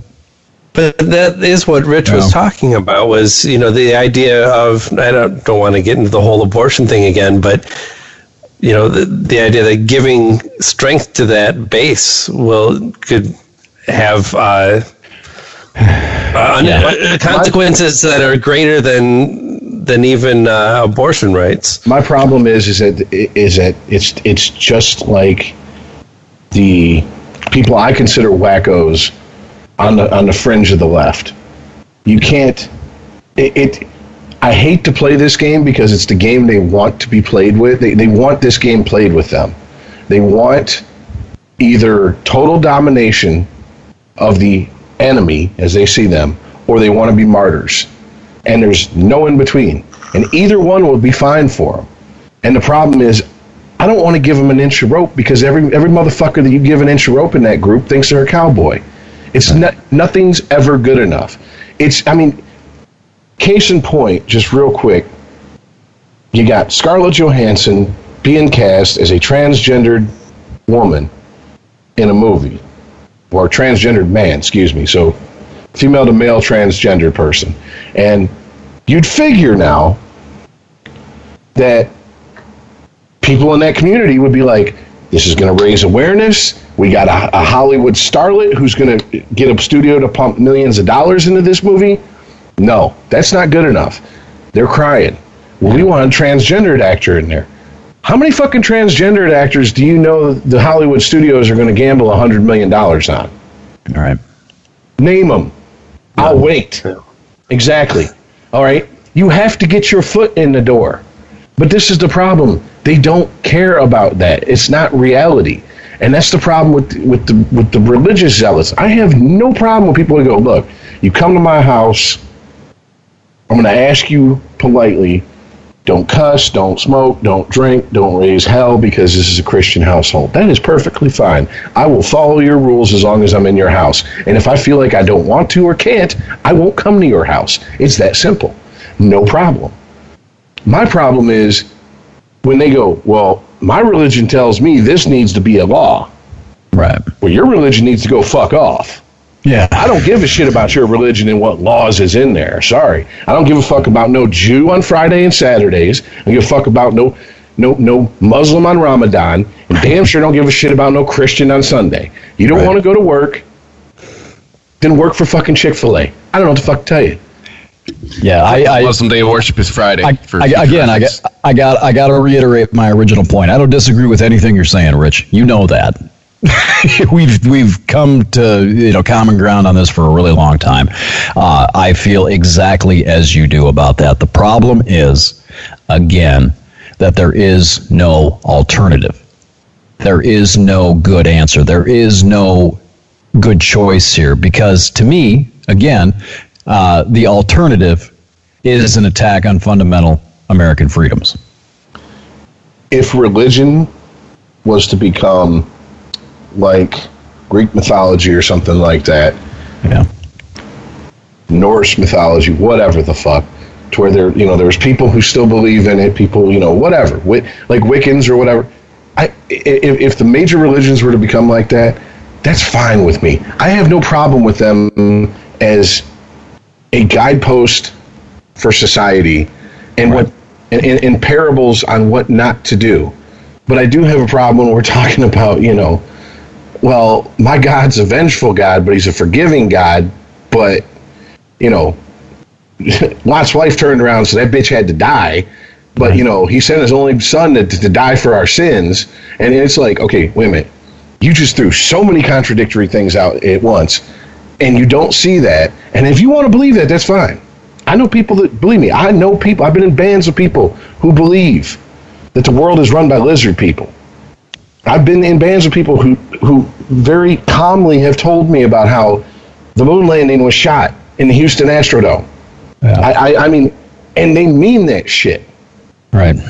That's fine, but that doesn't mean I want them fucking making laws. I don't. I don't either. I don't either. But I don't want other people. I don't want the alternative. Again, the binary alternative, the phononegative choice. I don't want what they're trying to do either. I would much rather have to deal with theocrats and people trying to pimp their imaginary friend on me than I would with people trying to fuck with the First Amendment. The problem is, I think, law. I think when I was growing up, Christians Christians did not understand the difference between someone going, "I think what you believe in is a bunch of bullshit fairy tales," and someone going, "You don't have the right to believe in your bullshit fairy tales." They got those two things mixed up. There's no The good same- choice. This, There the, same, the same way the left has got it mixed up that I don't believe in your bullshit 56 genders is not the same as you don't have a right to believe in your bullshit 56 genders. Right. Or you don't have a right to face your accuser. Or you don't have a right to innocence to, until proven guilty. You know, that's the thing that, that I always come back to. Again, there is no right choice. There's no black and white decision here. Uh, yeah, I think it's a matter of prioritizing what's more important and who you are and where you fit within that structure. Absolutely, and I, I've I, I mentioned it. I don't know if it's still on Netflix. If it's not, we live in a world you can find anything online. Look Yeah. up the Survivor's Guide to Prison. It's a documentary by people who've been in prison, people who were falsely imprisoned, and it's not just how to survive in prison. It is literally it walks you through everything from the arrest to the release to what do you do with your life after it, and it shows you step by step by step about what you're talking about and how we have these principles we say we believe in, but when it comes down to it, if you don't have money, you don't get justice. You I don't have money and I'm not really having to deal with that anymore. Well. I mean, It's not honest. affecting me. So, yeah, I, I understand what you're saying, but that's not everybody's experience either. I mean, I guess. I all Not I mine. know, all I know, all I know is that I, you know, uh, I worked for a guy who had three DUIs. Third time he got caught, he was literally passed out behind the wheel. Car was running in the parking lot of a big box retail store, he had disengaged the the or, or disabled the what do you call it the breathalyzer that the state had made him put on his car after the second DUI, Right. and he literally paid twenty thousand dollars, did a month on work release, and it was boom done and over with. right. If that had been me, I'd have been doing time. Right. Th- That's that's what I'm saying. I feel like we've we've cut Aaron off like every three seconds here. you were trying to jump in there a minute ago. Sorry about that. I, I feel like I've done that to you a hundred times tonight. I didn't mean to. Oh no, no, you're good. No, you were going to interject something a minute ago, and I was trying to. Uh, we've, I think we've moved on. I, I forget what it was. All right. Anyway, let me. Uh, you know, I guess. Oh I, well, no, okay. I, I remember what I was going to say all right. because, uh, you know, I when it comes to religion, you know, Rich, you had made the comparison to uh, conspiracy theorists, right? Having the same type of mindset. They have And- unshakable faith in their beliefs. Yes, that's what I was. Right, and, and it, it just kind of struck me that that was a really apt comparison because, you know, we would like to believe that, you know, if you take the if you take religion out of the equation, that only logic will fill that void, right? that there's this clear uh, battle between, you know, major religions and science, but there's there's a lot of uh, gray area in between that people cling on to just to have some sort of structure and and Yeah. I, conspiracy theories and, and stuff like that are kind of a good example of the of the ridiculous flat earthers you know they, yeah. they're kind of creating their own religion that, Right. that allows them to shape the world in a way that's comfortable to that it fits in their Well- mind and makes sense We created these religions. right right I mean, it's it's what I was talking about before. You're making a really good point here because you you can. Uh, I've said this uh, a, a number of times in the last month. You know, you can you can eliminate religion. Stalin did that, and there will be something to fill that belief void. And Stalin used socialism, communism as the new religion, where he was the center, he was the god, he was the deity there will be something to fill that void. You got to be really, really careful of taking people's belief systems away because someone will fill it. People need it. It doesn't matter if it's logical. I mean, you can sit there and have, it's like, I know, it's like arguing the existence of Santa Claus with a four year old. I said it a million times, right? Uh uh, yeah, too real. It's the same, I get it. I get the logic. I get the disconnections, and I get the uh, uh, um, the uh, what what's the word I'm looking for? The uh, you just said it. My my faculties are failing me, but the the disconnects in logic. I understand all of that, but people need that. They need something, and if they don't have it, they will either create it or they will let someone else fill it for them, Well, and that's incredibly dangerous. South Park did a, a, a pretty brilliant episode on on this very subject. I, I can't remember this the exact setup, but someone from the South Park crew goes into the future, and it's not the Muslims and the Christians at each other's throats. It's the agnostics versus the atheists, Right. and they're you know they're bombing each other and they're going Yeah. to war with each other and they're spying on each other, and it's I mean, i- if you look at, let, let's let's use the example. Just use one more example. I mean, progressives, liberals are typically atheists or at least agnostic, right? You don't know a lot of. I don't know a lot of liberals who believe in God. unless it's some vague Eastern philosophy. Right. Jared Yes. Some- yeah, but it's uh, you're Uh, right. Stephen Colbert. That's the only, that's all I got for you. There's one. Great. Uh, but if, if, if you know when we've been talking about the new left and the new radicalized left, the doctrine, the dogma, that's their new religion. You know, they treat it as that religion. They they have internalized the gospel, the word, and they're treating it and they're acting as though it's a religion, good versus evil, right? God versus the conservative devil in the White House. It's that's exactly it, it- you can see it, right? You take that belief system away, that that that belief structure, someone will fill it or they will fill it with something. They have to people have got to have that. It's like the old Lenny Bruce thing.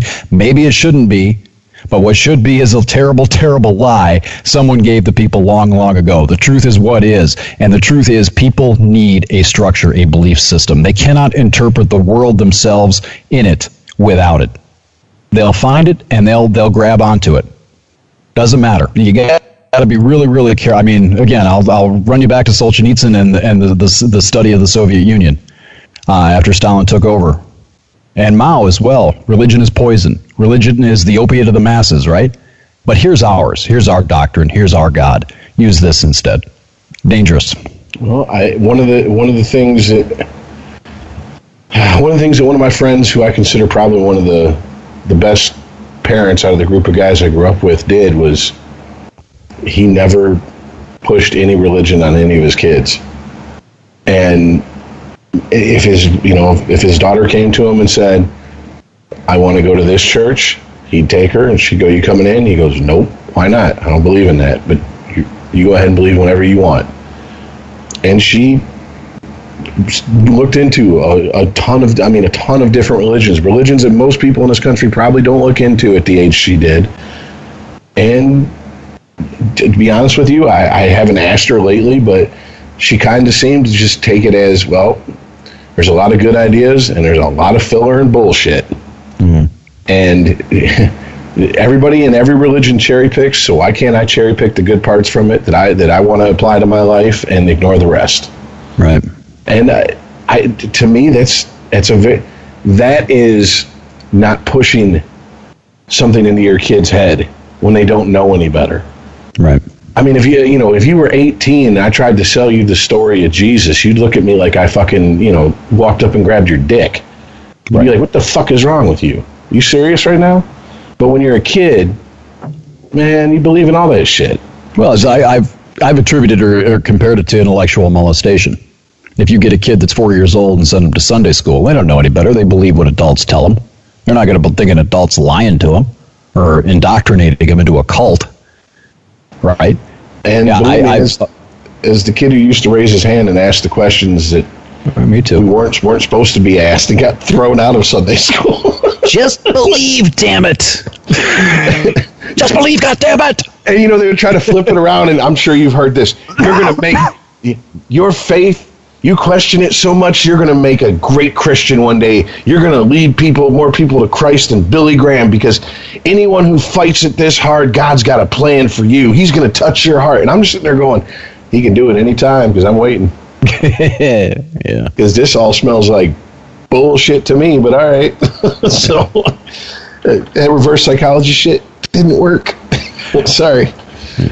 Did you guys ever think of anything since we're we're wrapping up the Fourth of July episode here? Did you guys any, ever think of anything non-political and in a positive sense that makes us Americans, quintessentially American, that binds us as Americans? Hot dogs. Nathan's hot dog eating contest. Yeah. Fuck you, Kobayashi. We took it back. Make America great again. and American win that shit. American. Kobayashi retired for like a decade though. Hey man, fuck it. I'll take that win any chance I any way I can. It don't it don't matter. You got think when idea. Jordan you think when Jordan retired, the rest of the NBA was like, well, we're not legit because we didn't beat Jordan. It's true. Fuck I got no. no I, I got no idea what the fuck you're talking about. Kobayashi Maru, that's the the fucking program in Star Trek, isn't it? Yeah, that's the can't win scenario. Yeah. What the hell are you talking about? Jesus Christ, you're you're, you're speaking nonsense. We we hit the Dennis Miller percentage. He's like, I don't understand that. I don't get that reference. Oh, I got one other thing. I want- I was going to say porn, but I think that's a little too broad. yeah, we tried that last time too. So, I, I, well, I'd have to narrow it down then to butt sex and incest. Sweet butt stuff. I mean, I mean, according to you know top search results from porn sites, Didn't the Greeks create butt sex or invent butt sex? Yeah, with like Yeah. little boy. and we Come on. perfected it, just like democracy. You know, there is one other Sex, thing. math. One other serious note that uh, I would like to point out in this Fourth of July episode is that a lot of philosophers like Plato and the, you go back to the Republic and they were having dialogues about the future of democracy and theorizing and philosophizing on uh, democracy. Most of them came to the conclusion that eventually, inevitably, it would fail. Simply because people uh, will, the oligarchy will take over, essentially. And people will eternally go from a cycle of freedom to a cycle of servitude at some point. So happy, happy Fourth of July.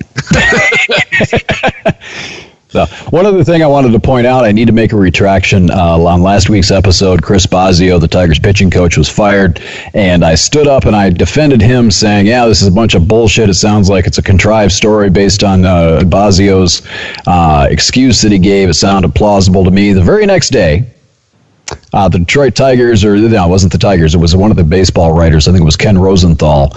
Did an investigation sort of thing where he went in and talked to people who were actually in the clubhouse, and everyone refuted. Everyone refuted with the same consistent facts.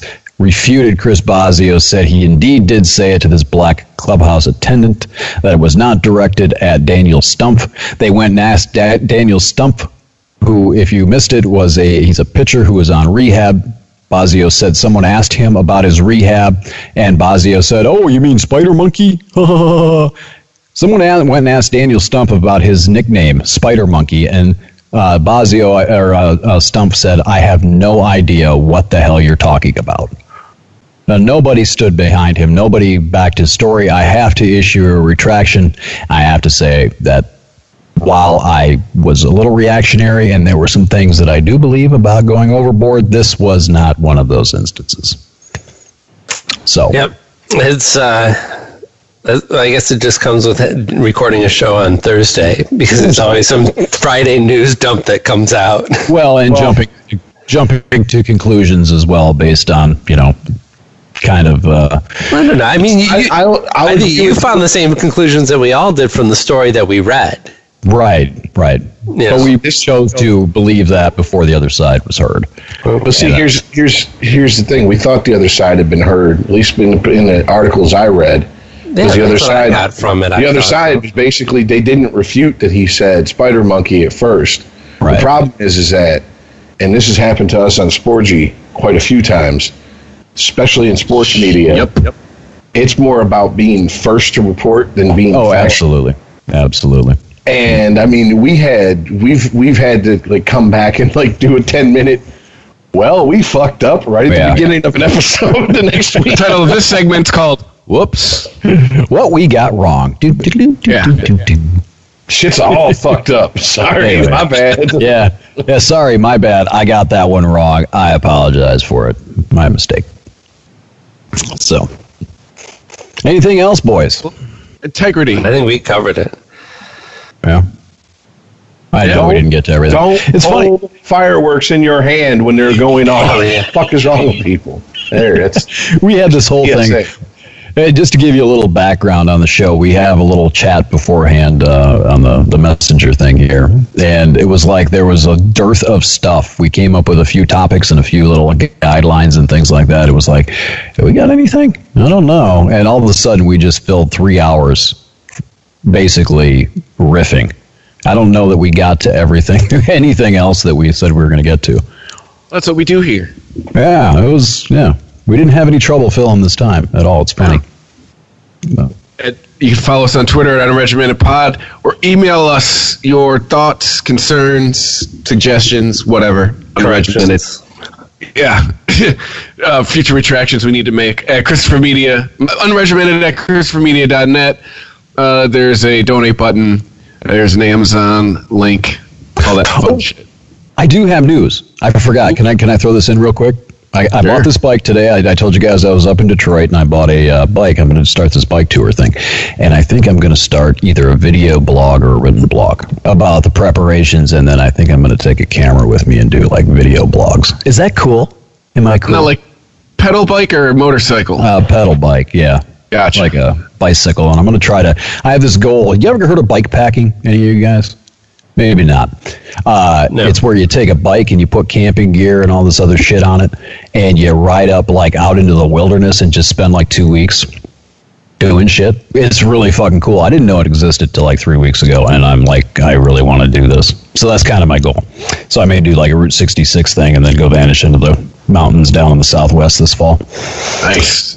So yeah, I had a friend who was going to do that. This guy Colin that I lived with, he got on his bike and he was going to ride across the country, and he rode for a, I think he rode for a day, and then came across a guy who offered him a bed to sleep in, and then later came on to him, and then he came back home. I was like, hey man, hats off to you. You at least made the attempt. Like, That's that's part of the experience, man. As long as you don't get hurt, that's the story you tell. I'm, picture, I'm, I'm, I'm picturing uh, Bart Simpson holding out the cake that says, "At least you tried." Yeah. I had I got a one of my rides I got in 2008. I was coming through Idaho hitchhiking, right? And uh, I got in the car with this dude who took me to Mountain Home. I think it was from like Boise or something. And the whole time, the guy was having a conversation with me, a really nice conversation, but he was staring at my crotch the entire time. Good times. It's like, hey, up here, come on. You should, you should have threaded that bad boy out and been like, "I know it's pretty, baby, but I didn't take it out for air." I didn't say a goddamn. I didn't say sense your big dick energy. didn't say a damn thing because it's like one of those things where it's like you weigh, okay, do I say something or I just want to get this fucking ride because it's 95 degrees outside and he's taking me quite a ways. Yeah. 'Cause I, I, I hoard my uh, my junk out for a little while, I guess. To he wanted to get a ride too. yes, he did. anyway, all right. Fun notes in the show. It's the 21st century. Don't be so pedestrian. I'll take a shot in the jaw if it'll give me a couple miles down the road. No, Little ah. George. Ass or On that note- gas. Yep. See you next week. All right. Later, guys. See you. Later.